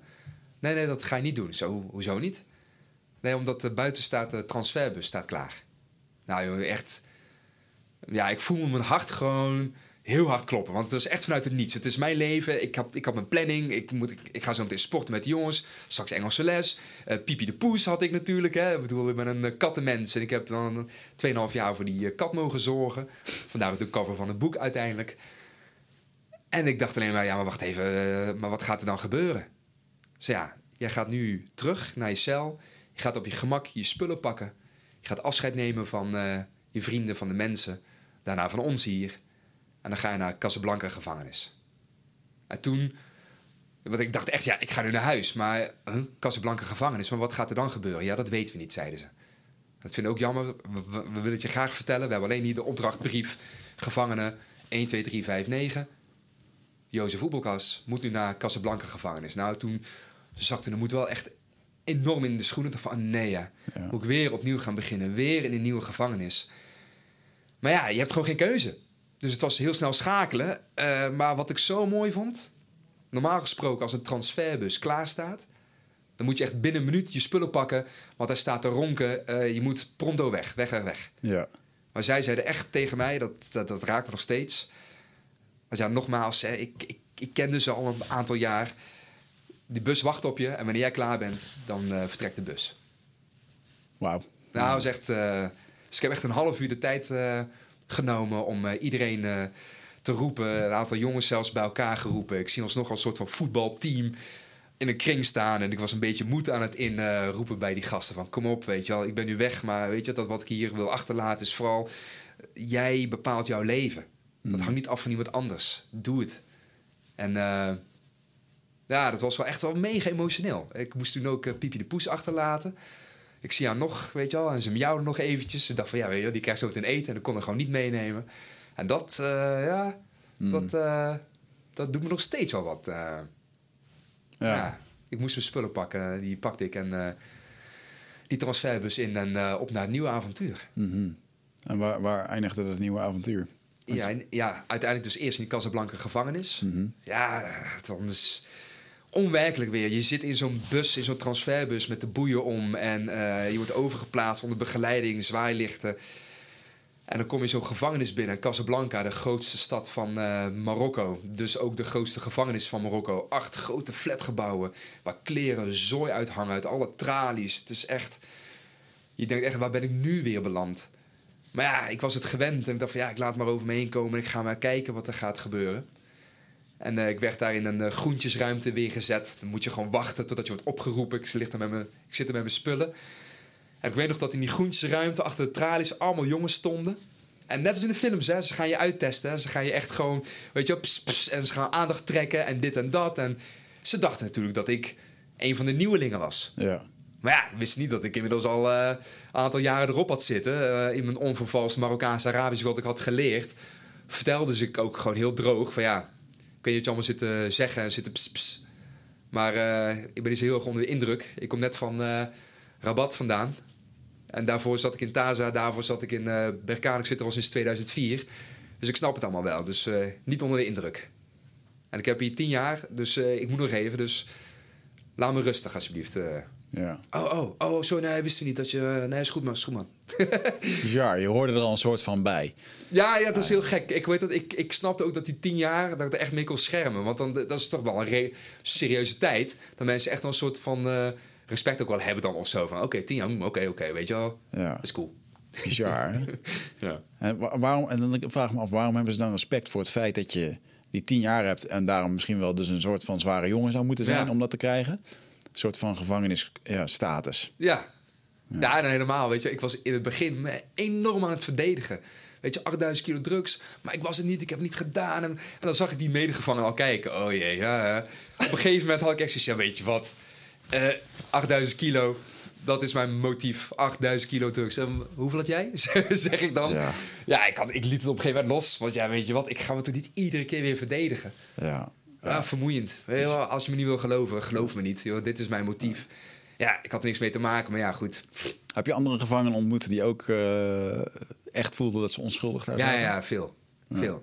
Ik, eh, ik was ook altijd iemand met best wel zwart-wit denken. Hè? Ik was ook iemand, nogmaals, nooit in aanraking met justitie. Ik zag ook die films in de gevangenissen. Weet je wel, Shawshank Redemption. Eh, Wat een heftige film is dat. Het zal je maar overkomen. Ja. Ja, en toen overkwam het. Ja, onwerkelijk nogmaals. Maar ja, op een gegeven moment, je raakt in gesprek met mensen. En je voelde echt bij sommige mensen gewoon echt een bepaald soort echtheid. Een bepaald soort verdriet. En dat was heel herkenbaar. En als ze mij dit als Nederlands staatsburger kunnen aandoen... Ja, hun eigen volk kunnen ze van alles aandoen. Geen haai, eh, haan die naar krijt. ja. Dus ja, ik, ik geloofde ze, want ja, als ze het mij al aan kunnen doen, dan kunnen ze jou helemaal aandoen. Ja. Maar je proefde dat. En mensen die echt, echt, echt onschuldig waren, die bleven ook bij hun standpunt. Dat, dat, dat merkte je gewoon. Terwijl sommigen, ja, ik heb niks gedaan, maar uiteindelijk ja, vielen ze toch door de mand. Want je houdt het gewoon niet vol. Ja, bizar man. Jij noemt net eh, Rabat. En ehm, ik ken iemand die in die gevangenis heeft gezeten. Mm. En ehm, sterker nog, ik heb daar ooit eens een keer een pakket heen gestuurd. Ja, in Saleh is dat, hè? Saleh, dat is dan eh, naast de gevangenis van Rabat. eh. Nou, in ieder geval. Ik, Nou, dat ligt- ehm, hij eh, is een Engelse jongen die vroeger toen zat ik veel in het MMA, mixed martial arts. En Lee Murray? Lee Murray, ja. Ja, Ja, daar heb ik samen mee getraind, hè, met die jongen. dat meen je. Ja, Wauw.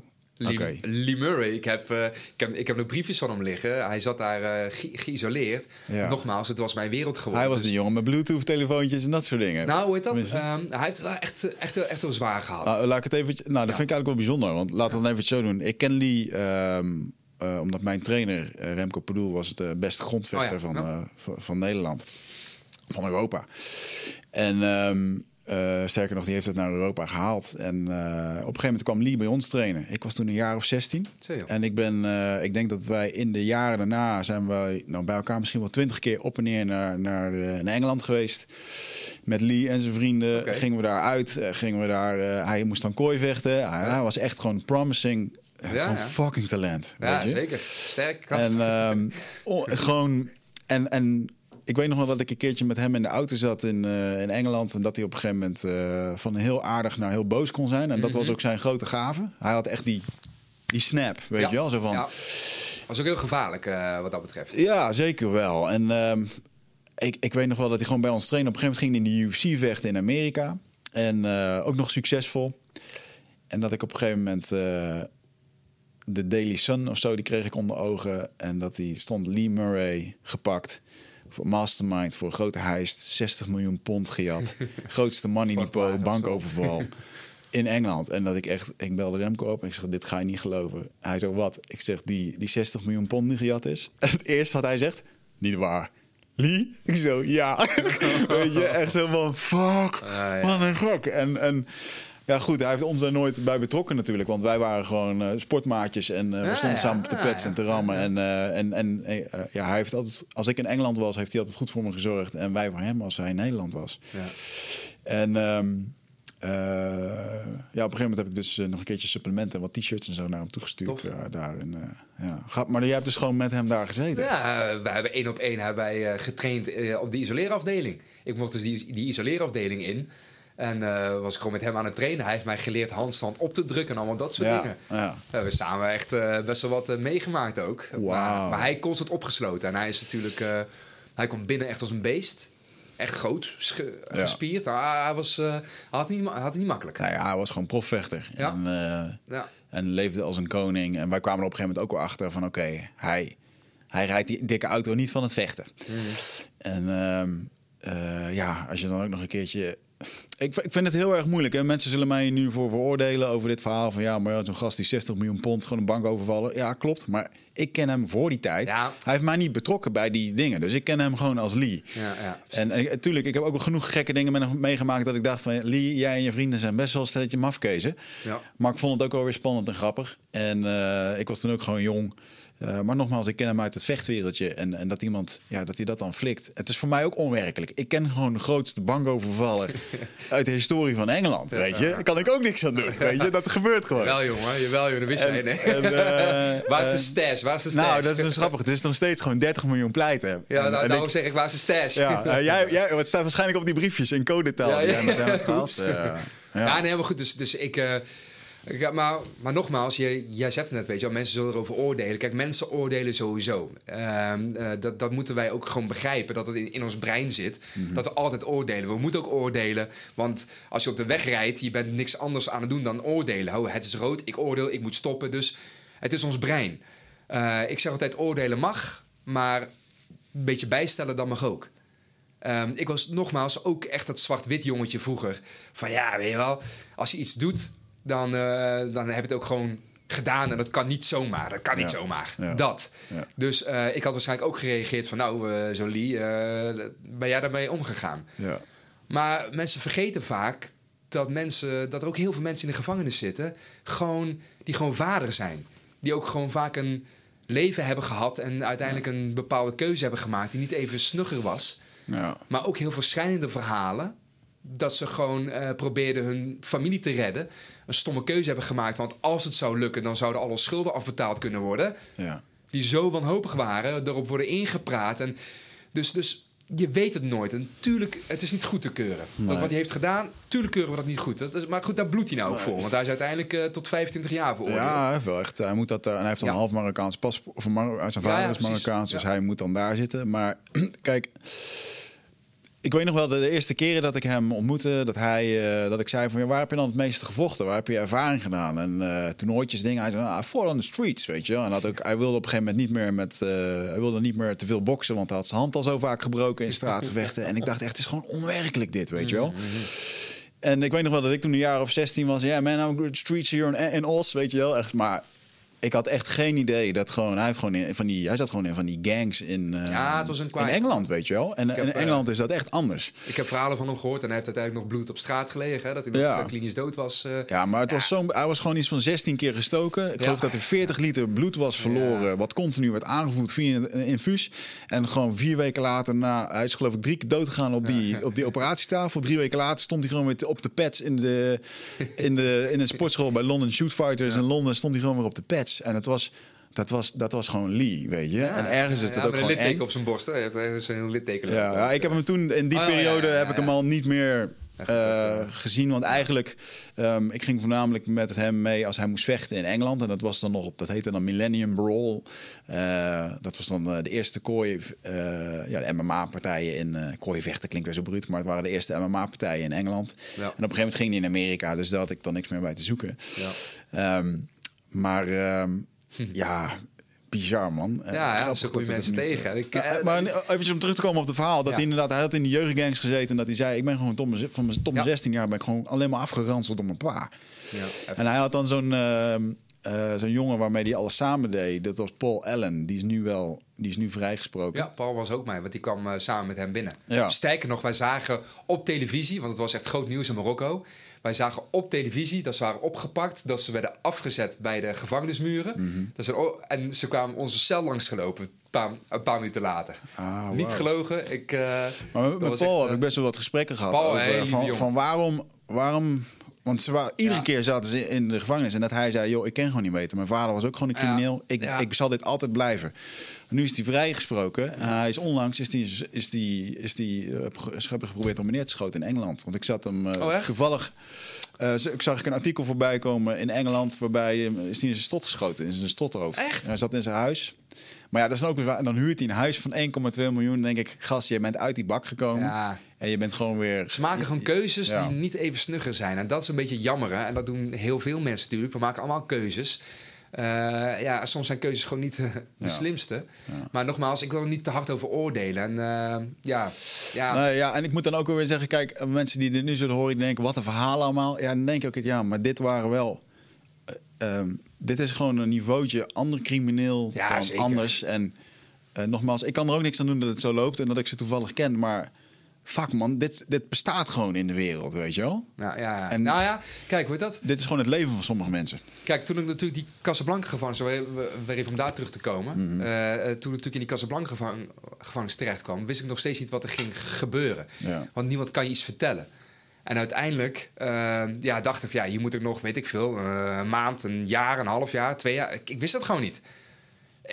Dus mijn verbazing was des te groter dat ik dus in een cel werd gezet. Eh, dat ik daar weer de, ja, ja, de slaap probeerde te pakken. Maar dat lukte gewoon niet, want je bent weer helemaal in die soort van ja, Ja. overlevingsmodus. En hier moet ik het weer helemaal mijn draai zien te vinden. Dat gewoon om vijf uur s ochtends of zes uur s ochtends... eh, dat, dan, eh, dat, dat ik ineens werd opgeroepen. Dat ik helemaal stom verbaasd was. En dat ik uiteindelijk dus meteen werd overgeplaatst... met zwaailichten weer naar Casablanca Airport... En ik daar uiteindelijk werd overgedragen aan de Koninklijke Marechaussee. Dus alles stond daar klaar en wel. Wow. En eh, ja, nog, nogmaals, het was ook heel surrealistisch. En ik had niks bij me, behalve gewoon mijn koffer. Een rode koffer, die ik ook ha- had toen ik eh, ja, voor de laatste keer vertrok. Op zakenreis vanuit, Ja. eh, vanuit Nederland. En die zat helemaal vol met brieven. Want ik mocht één koffer meenemen dan. En dat was 36 kilo, weet ik nog heel goed. 36 kilo. Dus ik moest de koffer openmaken. Gewoon, gewoon, gewoon bij een incheckbalie. Dat was nog een meest vreemde. Alle passagiers moesten wachten. Want ik moest als eerste aan boord. Vliegtuig had wat vertraging. Door mij, vond ik wel leuk. maar eh, ja, ik moest echt die koffer openen. En ik zie die drie boomlange gasten van de Koninklijke Marechaussee naast me staan. Hele aardige gasten trouwens. Waren gewoon lieve mensen. behandelen me heel erg netjes. En die zien al die brieven. En die zitten, "Huh, wat is dat nou? En die kijken omhoog. Ja, dat zijn de brieven van mijn moeder. En dan valt vrienden en de kennissen en familie. Hè? Oké. Ja, dus moesten dus 6 kilo aan briefpapier eruit pakken... zodat een van de jongens van de Koninklijke Marseillais... dat als handbagage mee kon nemen... Ah, eh, zodat de koffer ingecheckt kon worden. wauw. Ja, en dan word je overgeplaatst. Ja, dan ga je dus naar het vliegtuig in. Ja, en dan was het echt gewoon, weet je wel, iemand van een Marseillais naast mij, iemand achter mij, iemand daarnaast. Dus Ja. dat je dus eh, veilig zit, zeg maar. Niemand kon me iets aandoen. Ja. Ehm, maar nogmaals, heel onwerkelijk. En wat doe je dan? Ja, ik begin gewoon mijn verhaal te vertellen aan die gasten. Want ja, maar ja, dan begin je met, weet je al, eh, tien jaar, onschuldig, niks gedaan. Ja. En je ziet ze al kijken van, oh jee, hebben we er weer eentje. Ja, ja, ja. Maar ik vertel gewoon mijn verhaal in alle geuren en kleuren. Zoals ik het ook hier doe. En ik weet nog goed, ja, die gasten die wilden alleen maar meer weten. En eh, die zaten toen de landing werd ingezet, na 3,5 uur, eh, die zaten echt, ja, die man naast mij half gedraaid. Die jongen achter mij uit Groningen, was een boomlange gast, net zo oud als ik toen. En eh, die zat echt met zijn hoofd tussen die hoofdsteunen in. En dit en dat. Die was echt, ze, waren, ze waren echt aan het volgen. En toen vertelde ik ook over mijn boek, 400 brief van mijn moeder. Ik ga het boek schrijven. Vroeg die jongen uit Groningen nog van... eh, en komen wij er ook in voor? Zeker komen die erin voor, ja. ja. Maar echt alleen maar pluim voor de Koninklijke Marseillais... dat ze me zo netjes hebben behandeld. Ik had Ja. geen boeien om of kettingen of dat filmverhaal. Dat denk je wel. Maar had je, eh, ze waren, wel zij, zich? waren zij bekend met het verhaal dat je dan onschuldig had vastgezeten? nee, en, eh, nee, nee ze, hebben, ze hebben echt letterlijk een opdrachtbond. Gevangene A moet naar plek B. Wauw. Dat. Ja. En dus weten we er eigenlijk helemaal niks. En eh, ze waren de dag daarvoor waren ze eh, al aangekomen. Dus hebben ze gewoon een nachtje overnacht. En dan eh, moesten ze mij dan meenemen weer terug. Ja. Maar goed, no- nogmaals. gewoon praten van mens tot mens. Als ik dan denk van waarom hebben ze mij geen handboeien omgedaan. Ja, ik praat in mijn lezingen ook vaak over houding. Weet je wel, jij bepaalt jouw houding. Jij bepaalt hoe jij in deze wereld staat. Hoe jij Ja. het verschil kunt maken. En zo word jij ook vaak behandeld. Niet altijd. Maar als ik inderdaad een beetje de crimineel uit zou hangen. Of die gevangene. Ja. Ja, dan zou je inderdaad ook zo worden behandeld. Ja. Maar ik, ik ben gewoon zoals ik ben. Zoals ik hier zit, in allemaal drukte en hoe snel ik ook praat en ADHD en, en energie. Dit is het gewoon. Ja. En dat zullen niet altijd even, ja, mensen altijd even leuk vinden. Of irritant, of ja, dat mag. Maar dit kan niet anders, dit is het. Ja. Zonder kwaadheid, zonder slechte bedoelingen. En dat merken mensen. En dan ja, werd ik overgeplaatst eh, naar Schiphol-complex. En uiteindelijk dus eh, met een busje van dienst, die justitiële inrichtingen, naar eh Sertogenbos. En nogmaals, hè, niemand kan je iets vertellen. Je weet gewoon niks. Dus als je praat over onzekerheid, hè, waar we nu ook allemaal een beetje in zitten. Hè, Mhm. Nu zit allemaal, wat gaat er gebeuren? Ja, je weet het niet. Eén ding weet ik wel, het zal nooit meer zo zijn zoals het voorheen was. Dat is één ding wat ik zeker weet. Denk maar niet dat als alles weer oké en appeltje eitje is, dat alles weer zo zal gaan zoals vroeger en we kunnen weer verder gaan zoals, zoals altijd. Ja. En dat boezemt sommige mensen angst in, hè? want je hebt natuurlijk die hoop. En die herken ik, die hoop. Ik wilde ook mijn leven weer terug. Ik wilde mijn eigen IT-bedrijf weer terug. Ik wilde mijn eh, toenmalige vriendin weer terug. Ik wilde mijn oude leven weer terug. Ja, dat, gaat gewoon niet gebeuren. En dat, in plaats van dat dat angst inboezemt... Nou ja, goed, eh, daar heb je het met meerdere mensen over gehad. Zie het maar gewoon als opportunity. Zie het maar gewoon als een kans die je anders nooit gepakt zou hebben. Omdat je toch maar in die ja, red race, in die tredmolen zit van... maar aan het systeem voldoen, maar rekeningen betalen en meer willen... en maar in diezelfde draaimolen zitten. Ja. Nee, we, we zijn nu uit die draaimolen geslingerd. We zijn nu keihard op ons bek neergevallen. En nu gaan we op zoek naar een andere attractie. Ja. En die gaat misschien nog veel toffer worden. Ja. Draaimolen, wat was dat saai zeg? Nu gaan we de Python in. Ja. Nou, kan mooi. ook, hè? Want dat is uiteindelijk hoe ik thuis kwam. En ja, mensen kunnen gewoon niet begrijpen misschien...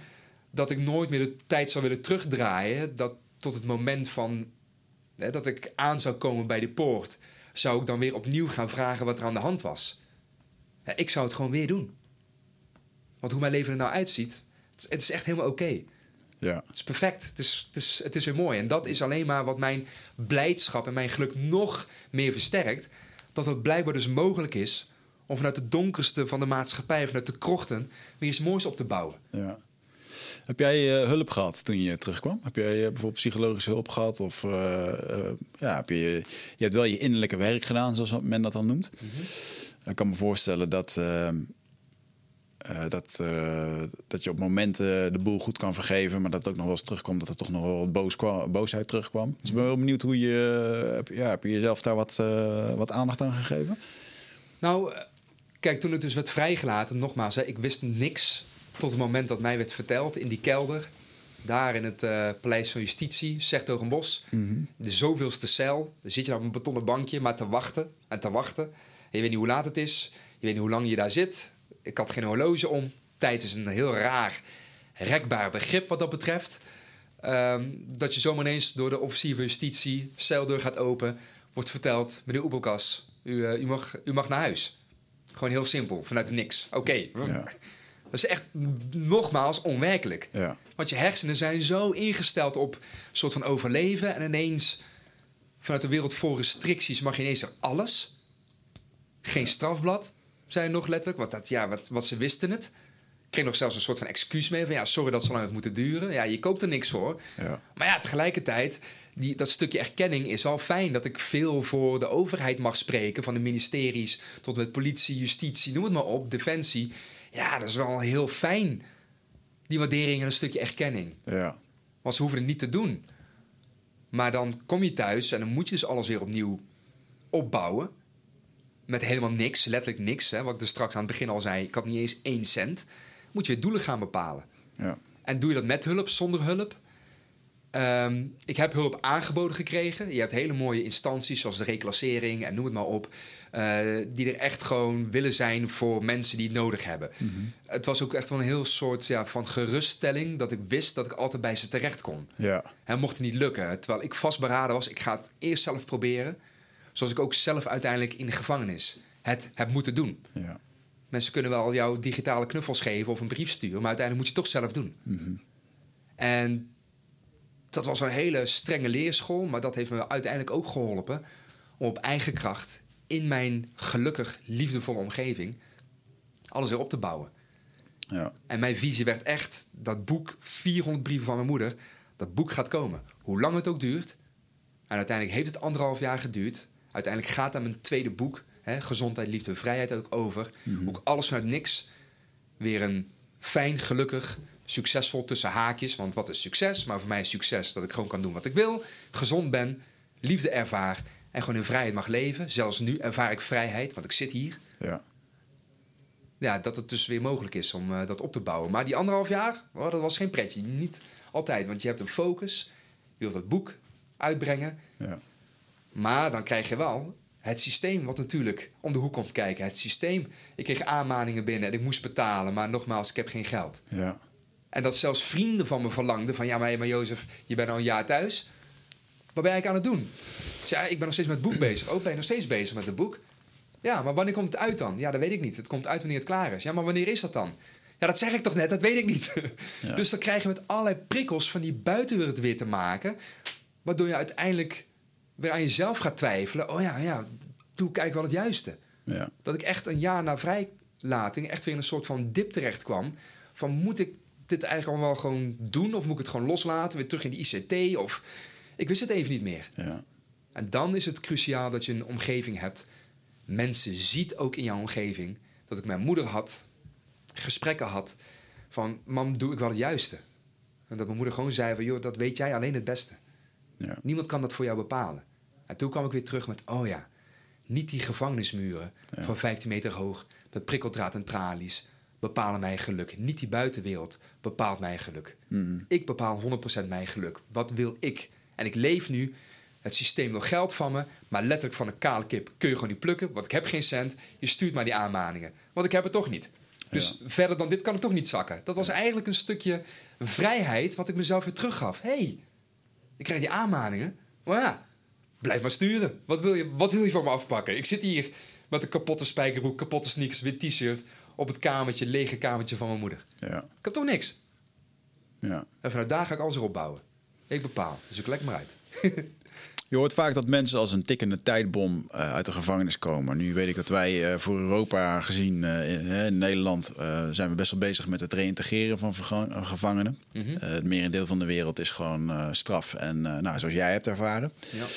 Ehm, denk je dat de veilige thuishaven die je hebt eh, ervoor heeft gezorgd dat je niet die tikkende tijdbom eh, bent geworden? Mhm, onder andere.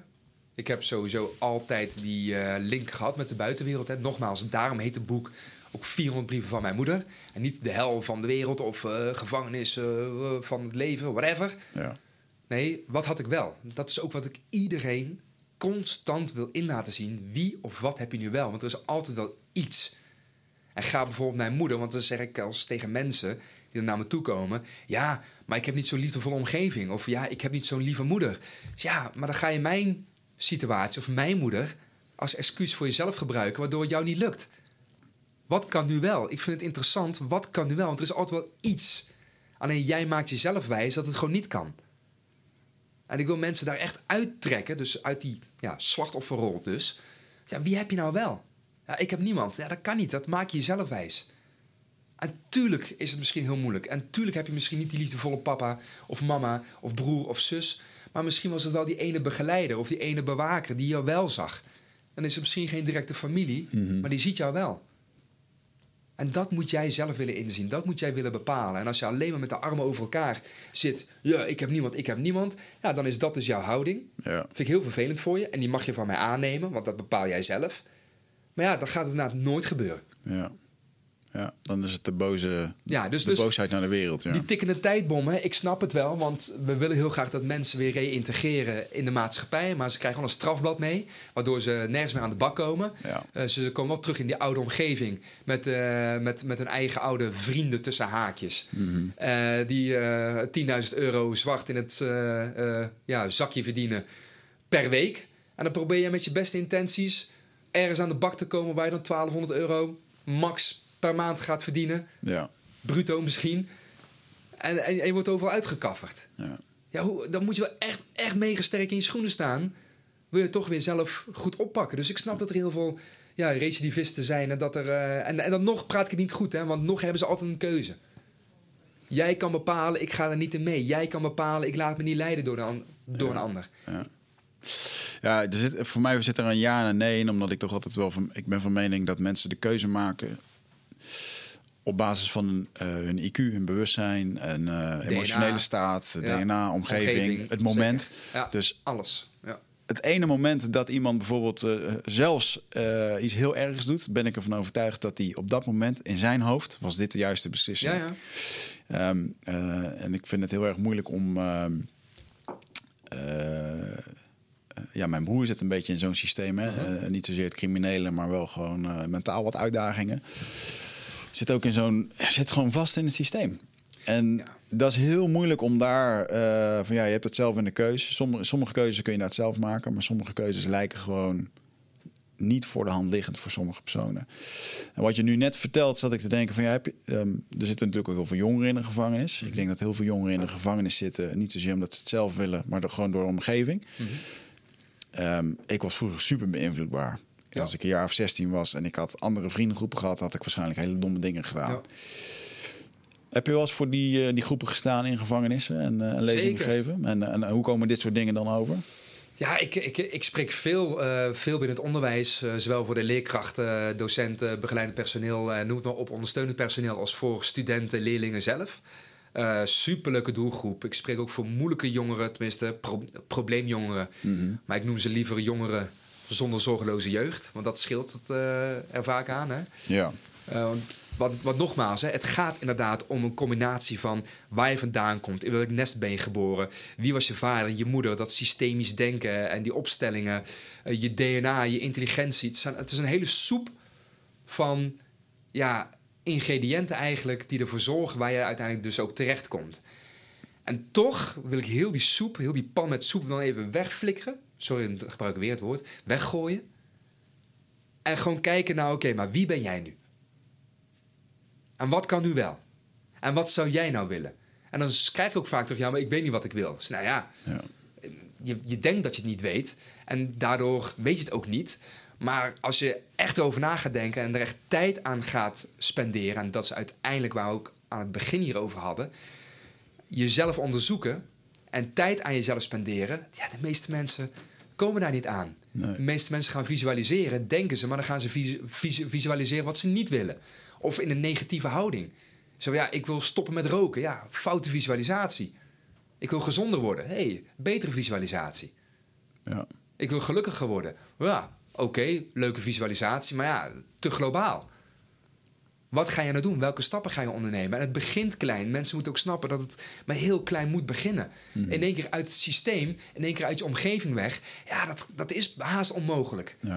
En als je dat ook blijft zien, als dat je focus blijft, het systeem en de omgeving, ja, dan, ja, dan, dan, dan blijf je erin hangen. Ja. En ik wil mensen echt laten inzien, begin dan maar gewoon heel klein. Gewoon, bij mij was het heel, heel klein.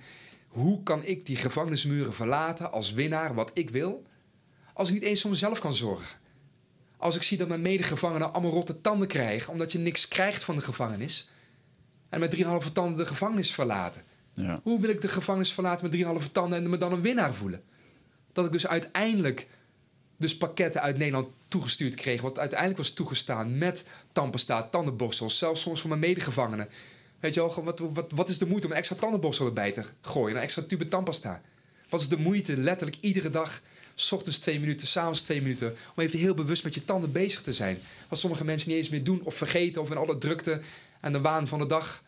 Of niet eens meer wachten op het, eh, weet je, met, met de elektrische tandenborstel. Zijn ze bezig. En wachten ze niet eens meer op de... Nee, je stopt daar van tevoren. Ja. Want druk, kinderen moeten naar school, werk, eh, afspraken. Ja, ja dan, dan, dan ga je het inderdaad verliezen. Want dan gaat het systeem het overnemen. Ja. Dus bij mij was het zo mini klein mijn tanden verzorgen. Iedere dag weer, drie keer per dag.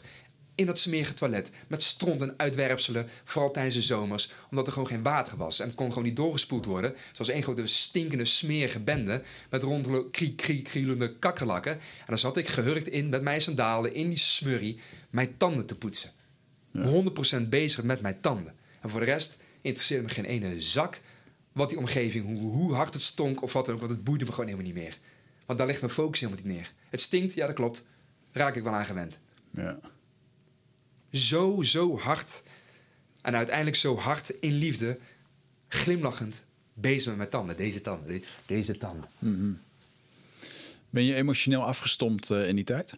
Nou, ik, ik, ik was in het begin, wat ik ook dus straks zei, wel wat gehard geraakt. Maar ik ben nooit, ik ben altijd ook toch emotioneel betrokken geweest. Dat schrijf ik ook in mijn boeken. Met mijn medemens. Met jongens die ook echt, want er waren gewoon, er zaten zulke fijne mensen tussen.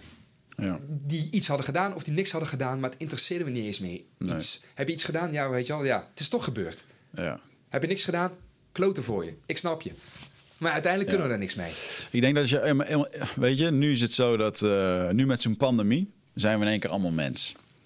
Er is geen uh, Jozef of Vigert meer. Nee, we moeten allemaal in quarantaine. Het is allemaal, uh, hè? iedereen is hier hetzelfde. En ik denk als je daar hetzelfde bent, je komt daar in de gevangenis en dan ben je gewoon, je hoort gewoon bij het clubje gevangenen. Ja. En dan maakt het ook niet meer uit wat je hebt gedaan. Heb je daar, uh, wat is het, um, heb je, daar heb je daar een verhaal van een medegevangene waarbij je dacht van wauw, wat een bijzondere kerel en wat zonde dat hij hier zit. Is er Oh. iets bijgebleven waarvan je wat te binnen schiet? Oh, meerdere. Uh, ik kan er zo tien opnoemen. Ik, neem, ik noem er even eentje Appie. Abdurrahman Kouakalla was zijn naam. Uh, Abdurrahman, toevallig mijn vader heet ook zo. Mm -hmm. Abdo, Appie noemen we hem ook hier gewoon in Nederland. En uh, was een politieagent. Uh, wat heel veel gebeurt is dat mensen er worden bijgelapt. Hij was dan er ook bijgelapt. Het gebeurt heel veel, maar nogmaals, het is één van de vele verhalen. Geloof het of geloof het niet. Uiteindelijk verandert helemaal niks. Het maakt ook niet uit. Nee, want hij had er gewoon niet moeten zitten. Enfin, hij was vader, hij had een droom. Um, om in Duitsland zijn leven verder te leven. Want hij had zijn buik vol met al zijn goede bedoelingen van het land daar. Helaas, maar waar, dat was zijn visie. Het zou gaan lukken. Um, uh, hij had zijn vrouw en zoontje al naar uh, Düsseldorf gestuurd. Hij kwam helemaal blij van visite dat het allemaal was gelukt. En hij zou een paar weken later zelf vrijkomen. En ja, die droom zal nooit uitkomen. Want hij zou uiteindelijk komen te overlijden in een auto-ongeluk. Heel wrang. moest dan een aantal dingen regelen. In slecht weer een auto teruggebracht naar Marrakesh, waar hij vandaan komt. Waar ook mijn vader vandaan komt. en overleeft een crash niet. Was zelfs op het nieuws, want dat was een heel heftig ongeluk. Uh, frontale botsing. We waren van tweebaanswegen. Gevaarlijk. Sowieso heel veel gevaarlijke situaties daar. Um, ja, en dan is het ineens over. Is het gewoon voorbij. En dat heeft mij heel erg geraakt. Omdat, eh, en nog steeds kan ik daar ook gewoon nogmaals emotioneel van worden. Hè, ik heb het allemaal verwerkt en verweven en alles. Maar sinds mijn kleine is geboren, ga ik weer een heel nieuw niveau van eh, emotie in. Eh, dat beschrijf ik nu ook allemaal in mijn derde boek. Want mijn derde boek ben ik al even mee bezig. Maar sinds de geboorte van eh, Benjamin is dat gewoon ja, nog, nog een diepere laag ingegaan. Ja. Want ja, als je toch, eh, je wilt gewoon alles voor je gezin. Je wilt gewoon alles voor je vrouw en kind. Of voor je man en kind, kinderen. Dus daar ga ik van uit. Ehm, daardoor stemt het mij ook wel een beetje triest dat er best wel wat eh, extra. Dat hoorde ik laatst in eh, dat er ook weer meer echtscheidingen zijn nu. Omdat, ja, weet je, wel, je wordt met elkaar geconfronteerd. Ik denk van, oh wauw, wat heftig. Ja. Het zou juist een hele mooie tijd moeten zijn, maar sommige mensen ervaren dus niet zo. Ah, en ook voor kinderen. Ja, ja, ach, joh, mijn, eh, mijn, Veel kinderen die ontsnappen naar school. I know. Mijn vrouw zit in de jeugdzorg. Eh, daarvoor is het heel vaak een veilige omgeving. En als Ja. dat dan wegvalt, de kinderen moeten thuis blijven. In een gevaarlijke omgeving. Ja, nogmaals, ik kan er niet eens. Ik wil er eigenlijk niet eens over nadenken, maar het gebeurt. En dat is verschrikkelijk. En eh, ja, goed, Appie, dat is dus een van die verhalen die mij zo heeft geraakt. Die ook zoveel met onrecht te maken had. Ehm, maar dan toch vasthouden aan een bepaalde droom. En uiteindelijk is zijn droom uitgekomen, want zijn vrouw en kind wonen hier. En ik heb er verder geen contact meer mee, vind ik heel jammer. Maar ja, onbegonnen zaak om maar eh, een beetje, denk ik, op zoek te gaan naar een eh, moeder en kind. Eh, misschien moet ik, het, moet ik het doen of wat dan ook. Maar ja, goed, ik hoop maar dat ze gewoon fijn leven. Ja. Maar eh, ja, dat geeft me aan het hart. En zo heb ik nog ja, heel veel verhalen, maar dan moeten we nog even een paar uur eraan vastplakken. Ja. Maar het zijn vaak, nee, eigenlijk altijd mensen met een verhaal. En als ze nou toch meer open kunnen staan voor het verhaal. Ja. Of nou een Lee Murray is, of nou, eh, of, of nou Wigert Meerman, of Jozef Oebelkas, of nou zo'n probleemjongere. Hoor hem nou gewoon eens aan, of hoor haar nou gewoon eens aan. Wat is nou jouw verhaal? Hoe komt het dat je hier verzeild bent geraakt? Hoe komt het dat ik tegenover gasten in de gevangenis stond... van anderhalve meter breed, 2 meter 13 hoog, dikke nekken, kale koppen... allemaal mislukte tatoeages, zaten onder de littekens... dat ik alleen maar vroeg van ja, toen jij toch een jongetje van 12 was... Ja. was dit toch niet jouw toekomstbeeld of droom? In ieder geval niet dit. Ja. Wat is er dan toch gebeurd in jouw leven? En dan komen er ineens verhalen. Keur ik nog niet goed wat ze hebben gedaan... Maar uiteindelijk, ik kan wel begrip tonen. Ja. Als, jou, als je jouw kind iets aandoet en jij gaat in een emotionele opwelling de keel dichtknijpen van die gast die jouw kind iets aandoet of van iemand. Ja. In die emotionele opwelling, wat je net ook zei, ja, is dat de juiste beslissing. Ja. Want jij zit naar mijn kind. Maar eigenlijk is het niet juist voor de wet, want ja, eh, je knijpt wel zijn keel dicht, hij komt te overlijden. Jij mag gaan zitten en jij verliest uiteindelijk.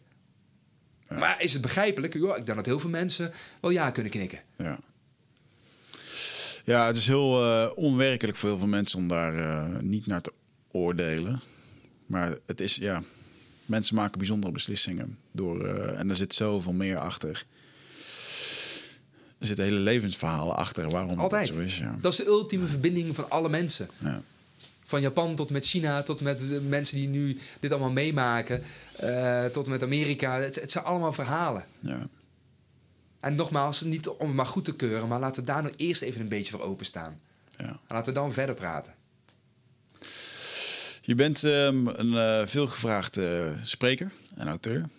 Hadden we het net al een beetje over. Ik krijg boekingen omdat jij soms niet kan. Alsjeblieft, jongen. Toen moest echt lachen. Waarom, waarom komen jullie eigenlijk bij mij? Eh, nou, om eerlijk te zijn wilden we eigenlijk Jozef, maar die kon niet. Dus we nemen jou. Prima. Nou, ik gun. Ik ben graag tweede. En dat gebeurde ook een keertje toen eh, met Remco Klaas heb ik dat ook een keer gehad. Toen, Leuk. Eh, eh, ja, we wilden eigenlijk Remco, maar die was te duur.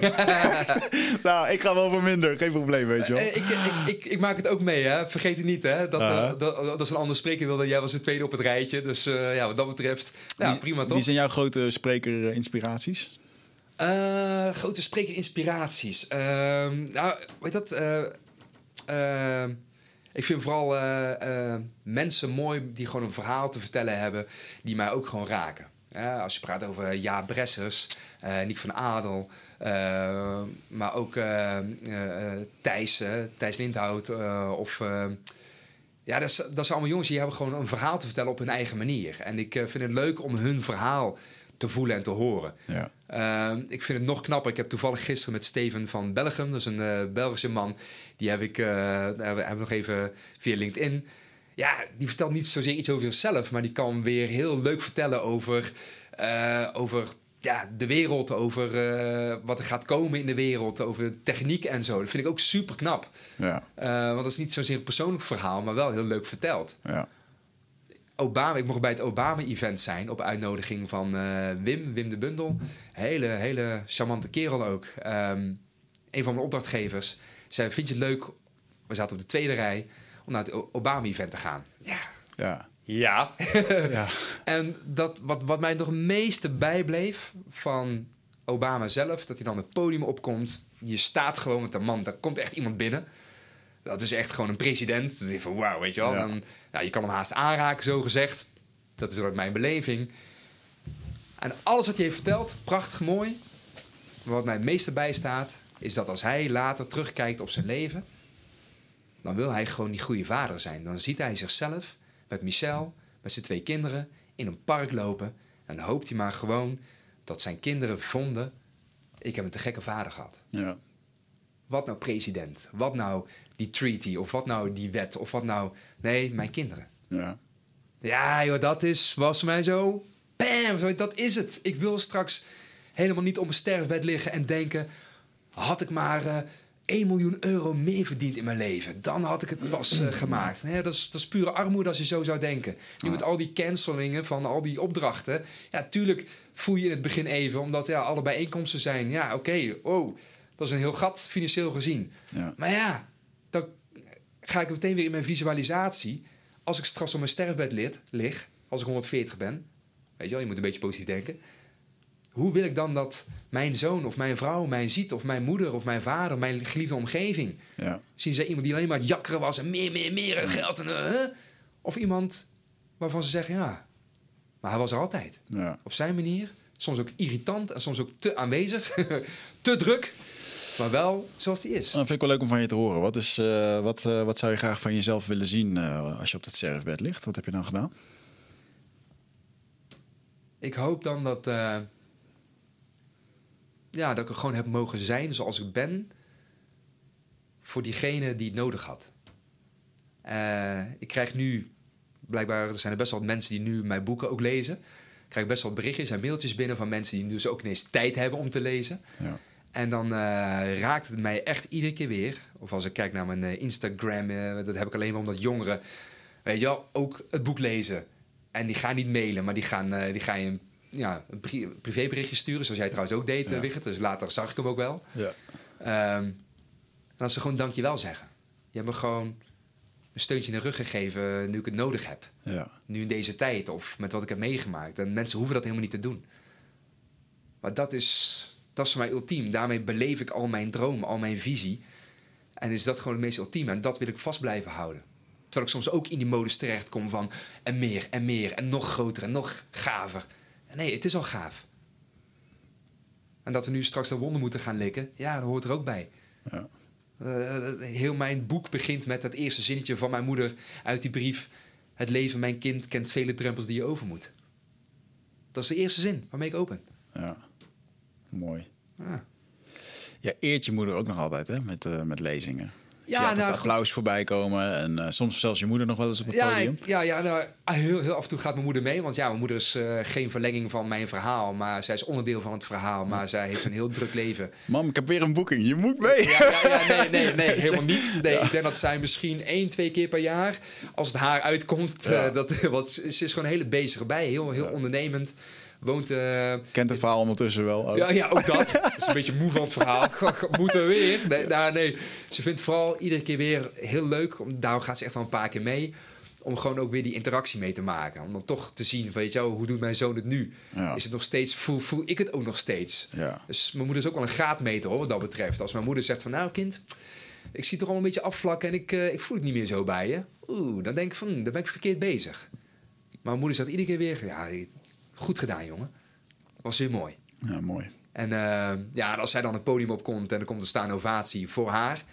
En als ze er niet is, laat ik altijd aan het einde een foto van haar zien. En dan, als er dan een staande ovatie komt, dan zeg ik, eh, die is voor haar, niet voor mij. voor haar, absoluut. Want je hoeft voor mij echt niet te staan. Dat gebeurt ook echt niet altijd. Ja. Ligt een beetje Aan de vibe, aan, ja, aan de, ja, en aan de setting. In een, in, een, in een theater gaan ze veel sneller staan dan in een eh, bedrijfskantine of zo. Ja. ja, ja, ja. Dus ja, ja, dat is zonde, zeg maar. Mijn moeder eh, te veel op een voetstuk, want dat wil ze helemaal niet. Maar eh, als alle kinderen toch een moeder hadden zoals die van mij... ja, dan eh, zag de wereld er misschien nog mooier uit. ja. Dat gun ik ieder kind wel. Ja. Ja, mooi man. En zelfs, ja, weet je, het is ook, zo- is ook zo'n moeilijk begrip, hè? Dat je hebt een moeder die, waar het echt blijkt, of tenminste wat ik zo hoor, is dat ze echt de liefde voor jou heeft getoond. En ik denk dat een hele hoop mensen in de positie zitten die dat niet hebben gevoeld. Ja. En toch ook daar het begrip voor hebben dat je moeder de beslissingen heeft gemaakt die ze maakte, omdat ze ook niet anders kon. Ook uit een soort liefde. Mhm. Misschien kon je vader wel niet met je verbinden, omdat, je, omdat hij zelf eh, emotioneel gesloten was, omdat hij zoveel verhalen mee had, gena- mee had gemaakt. En dat stukje eh, vergeving naar je ouders, ehm, ja, dat wens ik iedereen wel, eh, wel toe. Op, eh, of in ieder geval die band, die connectie, dat begrip. Dat is heel, Ja, erg, is heel nou, erg complex. Je hebt het even over mijn vader. Mijn vader komt eigenlijk te weinig aan bod in ieder verhaal. Vind ik eigenlijk heel zonde, want mijn vader is niet alleen een heel trotse opa nu. Ja, Eh, maar mijn vader is er altijd wel geweest, op- maar op zijn manier. En ik gaf hem vroeger wel eens de schuld, ook na de scheiding. Van ja, je bent er niet voor me. Of ook Ja. in de gevangenis. Oh, weet je, ik ben zo zielig, want mijn zoon zit in de gevangenis. Dat ik zei, ja pa, ik ben wel degene die in de gevangenis zit. Niet jij, hè? ja, En dat ik soms er- wel even boos was, maar ook geleerd uiteindelijk, wat jij nu mooi zegt. Dit was wel zijn manier van coping. Dit was Ja. wel zijn manier van verbinden met mij. En dat was zijn manier van zijn liefde tonen naar mij toe. Dit overkomt mijn zoon. Ja, dat is eigenlijk wel heel mooi dat je dat zo ervaart. In plaats van dat je er niet bent en kil bent en dat je niks uitmaakt. ja, En dat is ja, heel, heel mooi wat je zegt. Als jij kunt buigen voor je ouders, wat ze ook hebben aangedaan. En dat klinkt voor sommige mensen natuurlijk enorm hard. Want ik spreek mensen die gewoon zijn aangerand door een van hun ouders of wat dan ook. En daar moet je gewoon niet over willen praten, maar misschien ook weer wel. Maar nogmaals, ik kan niet over meepraten. Maar als jij zo groot kunt zijn voor jezelf, hè, dat is ultieme vrijheid. ja, Want dan betekent het dat je het verleden, zoals het toch is, wat je nooit meer kunt veranderen, hebt kunnen omarmen. Ja. Hoe onrechtvaardig en hoe, hoe- het had nooit mogen gebeuren. Maar dan pas kun je groeien. ja. Maar dat moet je wel zelf willen. En ik ga er niet over oordelen, want ik snap als geen ander dat je dat helemaal niet wilt. ja. Ik, ik, ik kan snappen dat heel veel mensen de rechter niet willen ver- vergeven. Nee. Dat ze wat ze hebben, hebben aangedaan. Eh, ik schrijf in mijn boek over, een stuk verge- over, over het stuk vergeving. En de eerste stap is echt gewoon eh, Ja. dat je het wil, dat je ervoor open staat. Precies, zoals ik dat ook met de rechter uiteindelijk heb gedaan. Ik, Ja. ik kan die rechter omhelzen, hem uitnodigen voor een mooie lunch en zeggen van, weet je wat, Ja. dankjewel wat je mij hebt aangedaan. Want eh, hoe mijn leven er nou uitziet. En dat je dit iemand anders aandoet, daar kan nog boos om worden. Want dit mag gewoon niet, maar dat je het mij hebt aangedaan, helemaal oké. Ja, ah, mooi man. Dapper in ieder geval. Jouw ehm, eh, nieuw boek, eh, waar gaat je nieuw boek over? Want je hebt het nu een paar keer benoemd. En dat gaat dan meer wat over het eh, praktische persoonlijk leiderschap, als ik dat ja, mag ja, opmaken. ja, ik heb er soms een beetje een allergie voor. Weet je wel, een leiderschapsboek of een managementboek. Of een, maar ja, je ontkomt er toch niet aan dat mensen het zo gaan noemen. Of een handboek Mhm. voor persoonlijk geluk. Hoe je het maar wil noemen. Ik noem het gewoon mijn boek. Ik noem het mijn derde boek. En het gaat vooral, dus zeg maar, de onderliggende laag van de eerste twee boeken. Ja, Zo vaak de vraag krijg ik, hoe dan? Hoe doe je dat dan? ja, En dan wil ik het gewoon vertellen hoe ik het zie. En puur vanuit mijn empirisch vermogen, puur vanuit hoe ik het ervaar, puur vanuit dat ik vanuit een situatie kom die soms uitzichtloos was. En dat je geen ene rode rotcent hebt en toch weer je leven moet zien op te bouwen met alle tegenslagen en oordelen en veroordelingen. En nog steeds, hè, want er zijn nog steeds mensen die mij eh, niet geloven. Of, maar ja, ik ga niet iemand overtuigen. Daar heb ik helemaal geen zin in. Want ik ben met mijn leven bezig en hoop er te kunnen zijn voor een ander. Op mijn manier. ja, En daar gaat het derde boek ook over. Hoe we ja, eigenlijk in een soort van lage leven. Weet je wel, laag 1. We zijn alleen maar aan het overleven. Je wordt wakker. Je moet de rekeningen betalen. Kinderen moeten naar school. eh, je moet werken. Laag 2 is dan de dingen waar je gewoon blij van wordt. Hè? Film kijken, op vakantie gaan. En dat zijn eigenlijk de eerste twee lagen waar we heel vaak een beetje in blijven hangen. En dan laag 3, 4, 5. Laag 3 echt het nadenken, je brein gebruiken, wat je op school deed. wat we nu hier met elkaar doen. Ja. Echt, echt bewust bezig zijn met wat je doet, waarom je doet. Ja, daar komen heel veel mensen al niet eens meer aan. Nee. Laat staan laag 4, dat je echt doet waar je leuk eh, in bent en waar je je goed bij voelt. Voor mij een groot voorbeeld Steve Irwin. Steve Irwin was ik een groot fan van. Wat jammer dat zoveel jongeren hem gewoon niet kunnen meemaken. Omdat hem ja, dat noodlottig ongeval is ontvallen. Ja. Hè, door een pijlstaartrog. Niet eens zijn kop afgebeten door een krokodil. Ja. Dat, dat, dat, dat, dat gun je die beste man dan ook. Een lullig ongeluk. Ik woonde Ja. toen in Australië op dat moment. En ik weet nog wel, een, eh, eh, ik woonde toen een jaar in Sydney. En ik weet nog wel dat echt mensen waren echt van... Fuck, Ja. hij, is, hij is gewoon dood. weet Ja, maar ja, helemaal in Australië was natuurlijk Ja, gewoon, tuurlijk. oh, nog, nog, nog machtiger en groter dan eh, Ja. ja. de, de, de premier daar. eh. Dus, maar Steve Irwin, hij, hij, hij bele- voelde zijn passie. Hij zat constant in die laag 4. Ja, En dan die laag 5 is gewoon ultieme vrijheid ervaren. Dat het gewoon niet uitmaakt wat iemand van jou vindt of denkt, maar dat je gewoon puur doet wat je hart je ingeeft. Ja. Gewoon, en dat je dan gewoon in liefde dingen kunt ontvangen. Ook al zegt iemand tegen mij, kut Marokkaan. Weet je wel, dat je tegen mij zegt, mag. Het gebeurt gelukkig bijna nooit hoor. Maar goed, via links, rechts. hè. Ja, er zijn altijd wel mensen die natuurlijk gewoon iets willen zeggen. Nou, ik heb begrepen nu, ja, dat, dat kan, dat mag naar mij toe. Ja. Want dat zegt heel veel over jou. En dat Ja. vind ik jammer voor jou. Want blijkbaar zit je niet lekker in je vel. Of heb je het nodig om het af te geven op iemand uit ja. iets wat jij hebt gemist. Of liefde hebt gemist. Dus ik ga daar ook niet meer over oordelen. En dat is een stukje vrijheid. Het gunnen. Dat iemand anders het ook gewoon mag ervaren. ja, Ja, dat is super cool. ja. Het betekent niet dat je er constant in kunt leven, want ook ik sta op en ook ik moet gewoon mijn Ja. hypotheek betalen en ook ik moet gewoon aan de pomp gewoon afrekenen. Ik kan niet staan in mijn laag 5 ultieme vrijheid. hey, ik heb nu getankt, maar eh hoef ik niet te betalen nu. ja, zo werkt het niet, helaas. Maar Je kwam hier nu wel net in een witte jurk binnen. Dat vond ik wel bijzonder. Dat, moet je niet zeggen. Nee, ik snap, nou, maar dat is het werk, man. Ik bedoel, eh, eh, ik kan me voorstellen dat jij op lezingen... Ik loop nog wel eens een podium af en dat ik denk, ja, lekker gesproken. En dan komt er meteen de wedervraag, maar zou iedereen in het publiek het wel leuk hebben gevonden? Oh ja, ja, ja. En ik had nog wel eens zoiets van, oh, ik, ik heb die boodschap, die moet de wereld in. En toevallig heb ik van de week in mijn boek geschreven dat ik achter ben gekomen dat deze boodschap niet voor iedereen in de wereld is. Want dat gaat toch nooit lukken, weet je. Nou, maar dat moet net- ook niet je doel zijn. het is de, de mensen die erop zitten te wachten en eh, eh, die... eh, je hebt zoveel verhalen vandaag al verteld en we denken dan autobiografisch. Dan betrek ik dat op mijn eigen leven. Dus ik heb in ieder geval weer heel veel van je geleerd vandaag. Cool.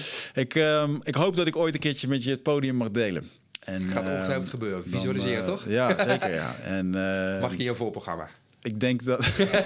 ja, dan mag je mijn voorprogramma. Ja, dat klinkt goed. Dat is een mooie visualisatie. Ja, mooi. mooi. En eh, als het andersom is... gaat, gaat niet gebeuren, maar ik gun het je wel. Dat zou, dat zou mooi zijn als wij daar dan een soort van... Dan worden we alle twee gebeld door een organisator. En dat we dan alle twee die wens daar neerleggen van... "Hé, maar dan moet hij wel in mijn voorprogramma. ja, cool. Man. nou, ja, komt goed. Ik, ehm, ehm, ja, je hebt een fantastisch verhaal. We kunnen hier het er nog een keer eh, eh, over hebben. Laten we dat ook vooral een keertje doen. Als, het, eh, als je straks je boek uit hebt, beloof dan dat je nog een keer terugkomt. Ah, dan gaan we het er nog een keer over hebben. Ja. En ja, ik zou zeggen, luisteraars, ga naar je website. Je hebt een net vernieuwde website. Ja, jozefoebelkas.nl. Of ja, je kan ook gewoon naar 400 brieven van mijnmoeder.nl. Want voor heel veel mensen is Jozef Oebelkas een Ja. beetje moeilijk te onthouden. Ja. Maar ja, ik ben wel de enige op de hele planeet. Dus google mij en je komt op mij Ja, terecht. is wel echt, wel echt een hele vreemde Marokkaanse naam trouwens. Jozef Grappig hè? Leuk hè? Ja, komt, ja, ja, mijn moeder is natuurlijk christen. Ja. Mijn vader is moslim. Ik krijg zo vaak vragen. Ja, en wat ben jij dan? Ik ben Jozef Oebelkas. ja, ik, ja, maar, ja, maar wat ben je dan? Ben je dan moslim? Ben je christen? Ik ben het allebei. Ja. Dan kunnen mensen niet... Want want mensen willen zo graag je in een hokje stoppen. Oké, als je moslim bent, ah, dan ben ik eh, tevreden. Of als je christen bent. Ik zeg, ik ben het allebei. Dat is het mooiste. Laatst wat ik even wil zeggen. Wat ik heb meegekregen vanuit het huwelijk van mijn ouders. Helaas is dat niet eh, goed gegaan. Maar dat heeft niks te maken met religie of wat dan ook. Ehm, eh, maar dat zowel mijn moeder als mijn vader... als elkaar in een waarde lieten. Ehm, wat betreft religie of wat dan ook. Jij mag geloven wat jij gelooft. En dat is misschien wel het ultieme. Ja. Van eh, elkaar gewoon accepteren. En er zijn voor elkaar. Een beetje lief zijn voor elkaar. En als jij een spaghetti monster wil geloven. En met een vergiet op wil gaan leven. Doe je ding. Mij doe je daar geen pijn mee. Nee. Maar ga het niet een ander opleggen. Ga niet een ander daarmee kwetsen. Of echt oprecht iemand onderdrukken. Eh, daar kunnen we wel wat van leren. Gewoon Ja. wat jij wilt. Mooi man. Ja. Dan gaan we mee afsluiten. Right. Zonder oordeel en eh, iedereen in zijn waarde laten. Als we dat Zeker. doen in deze tijd, dan, eh, dan gaan we daar een heel eind mee komen. Jozef, dankjewel dat je er was. Graag gedaan, man. Luisteraars, tot de volgende keer.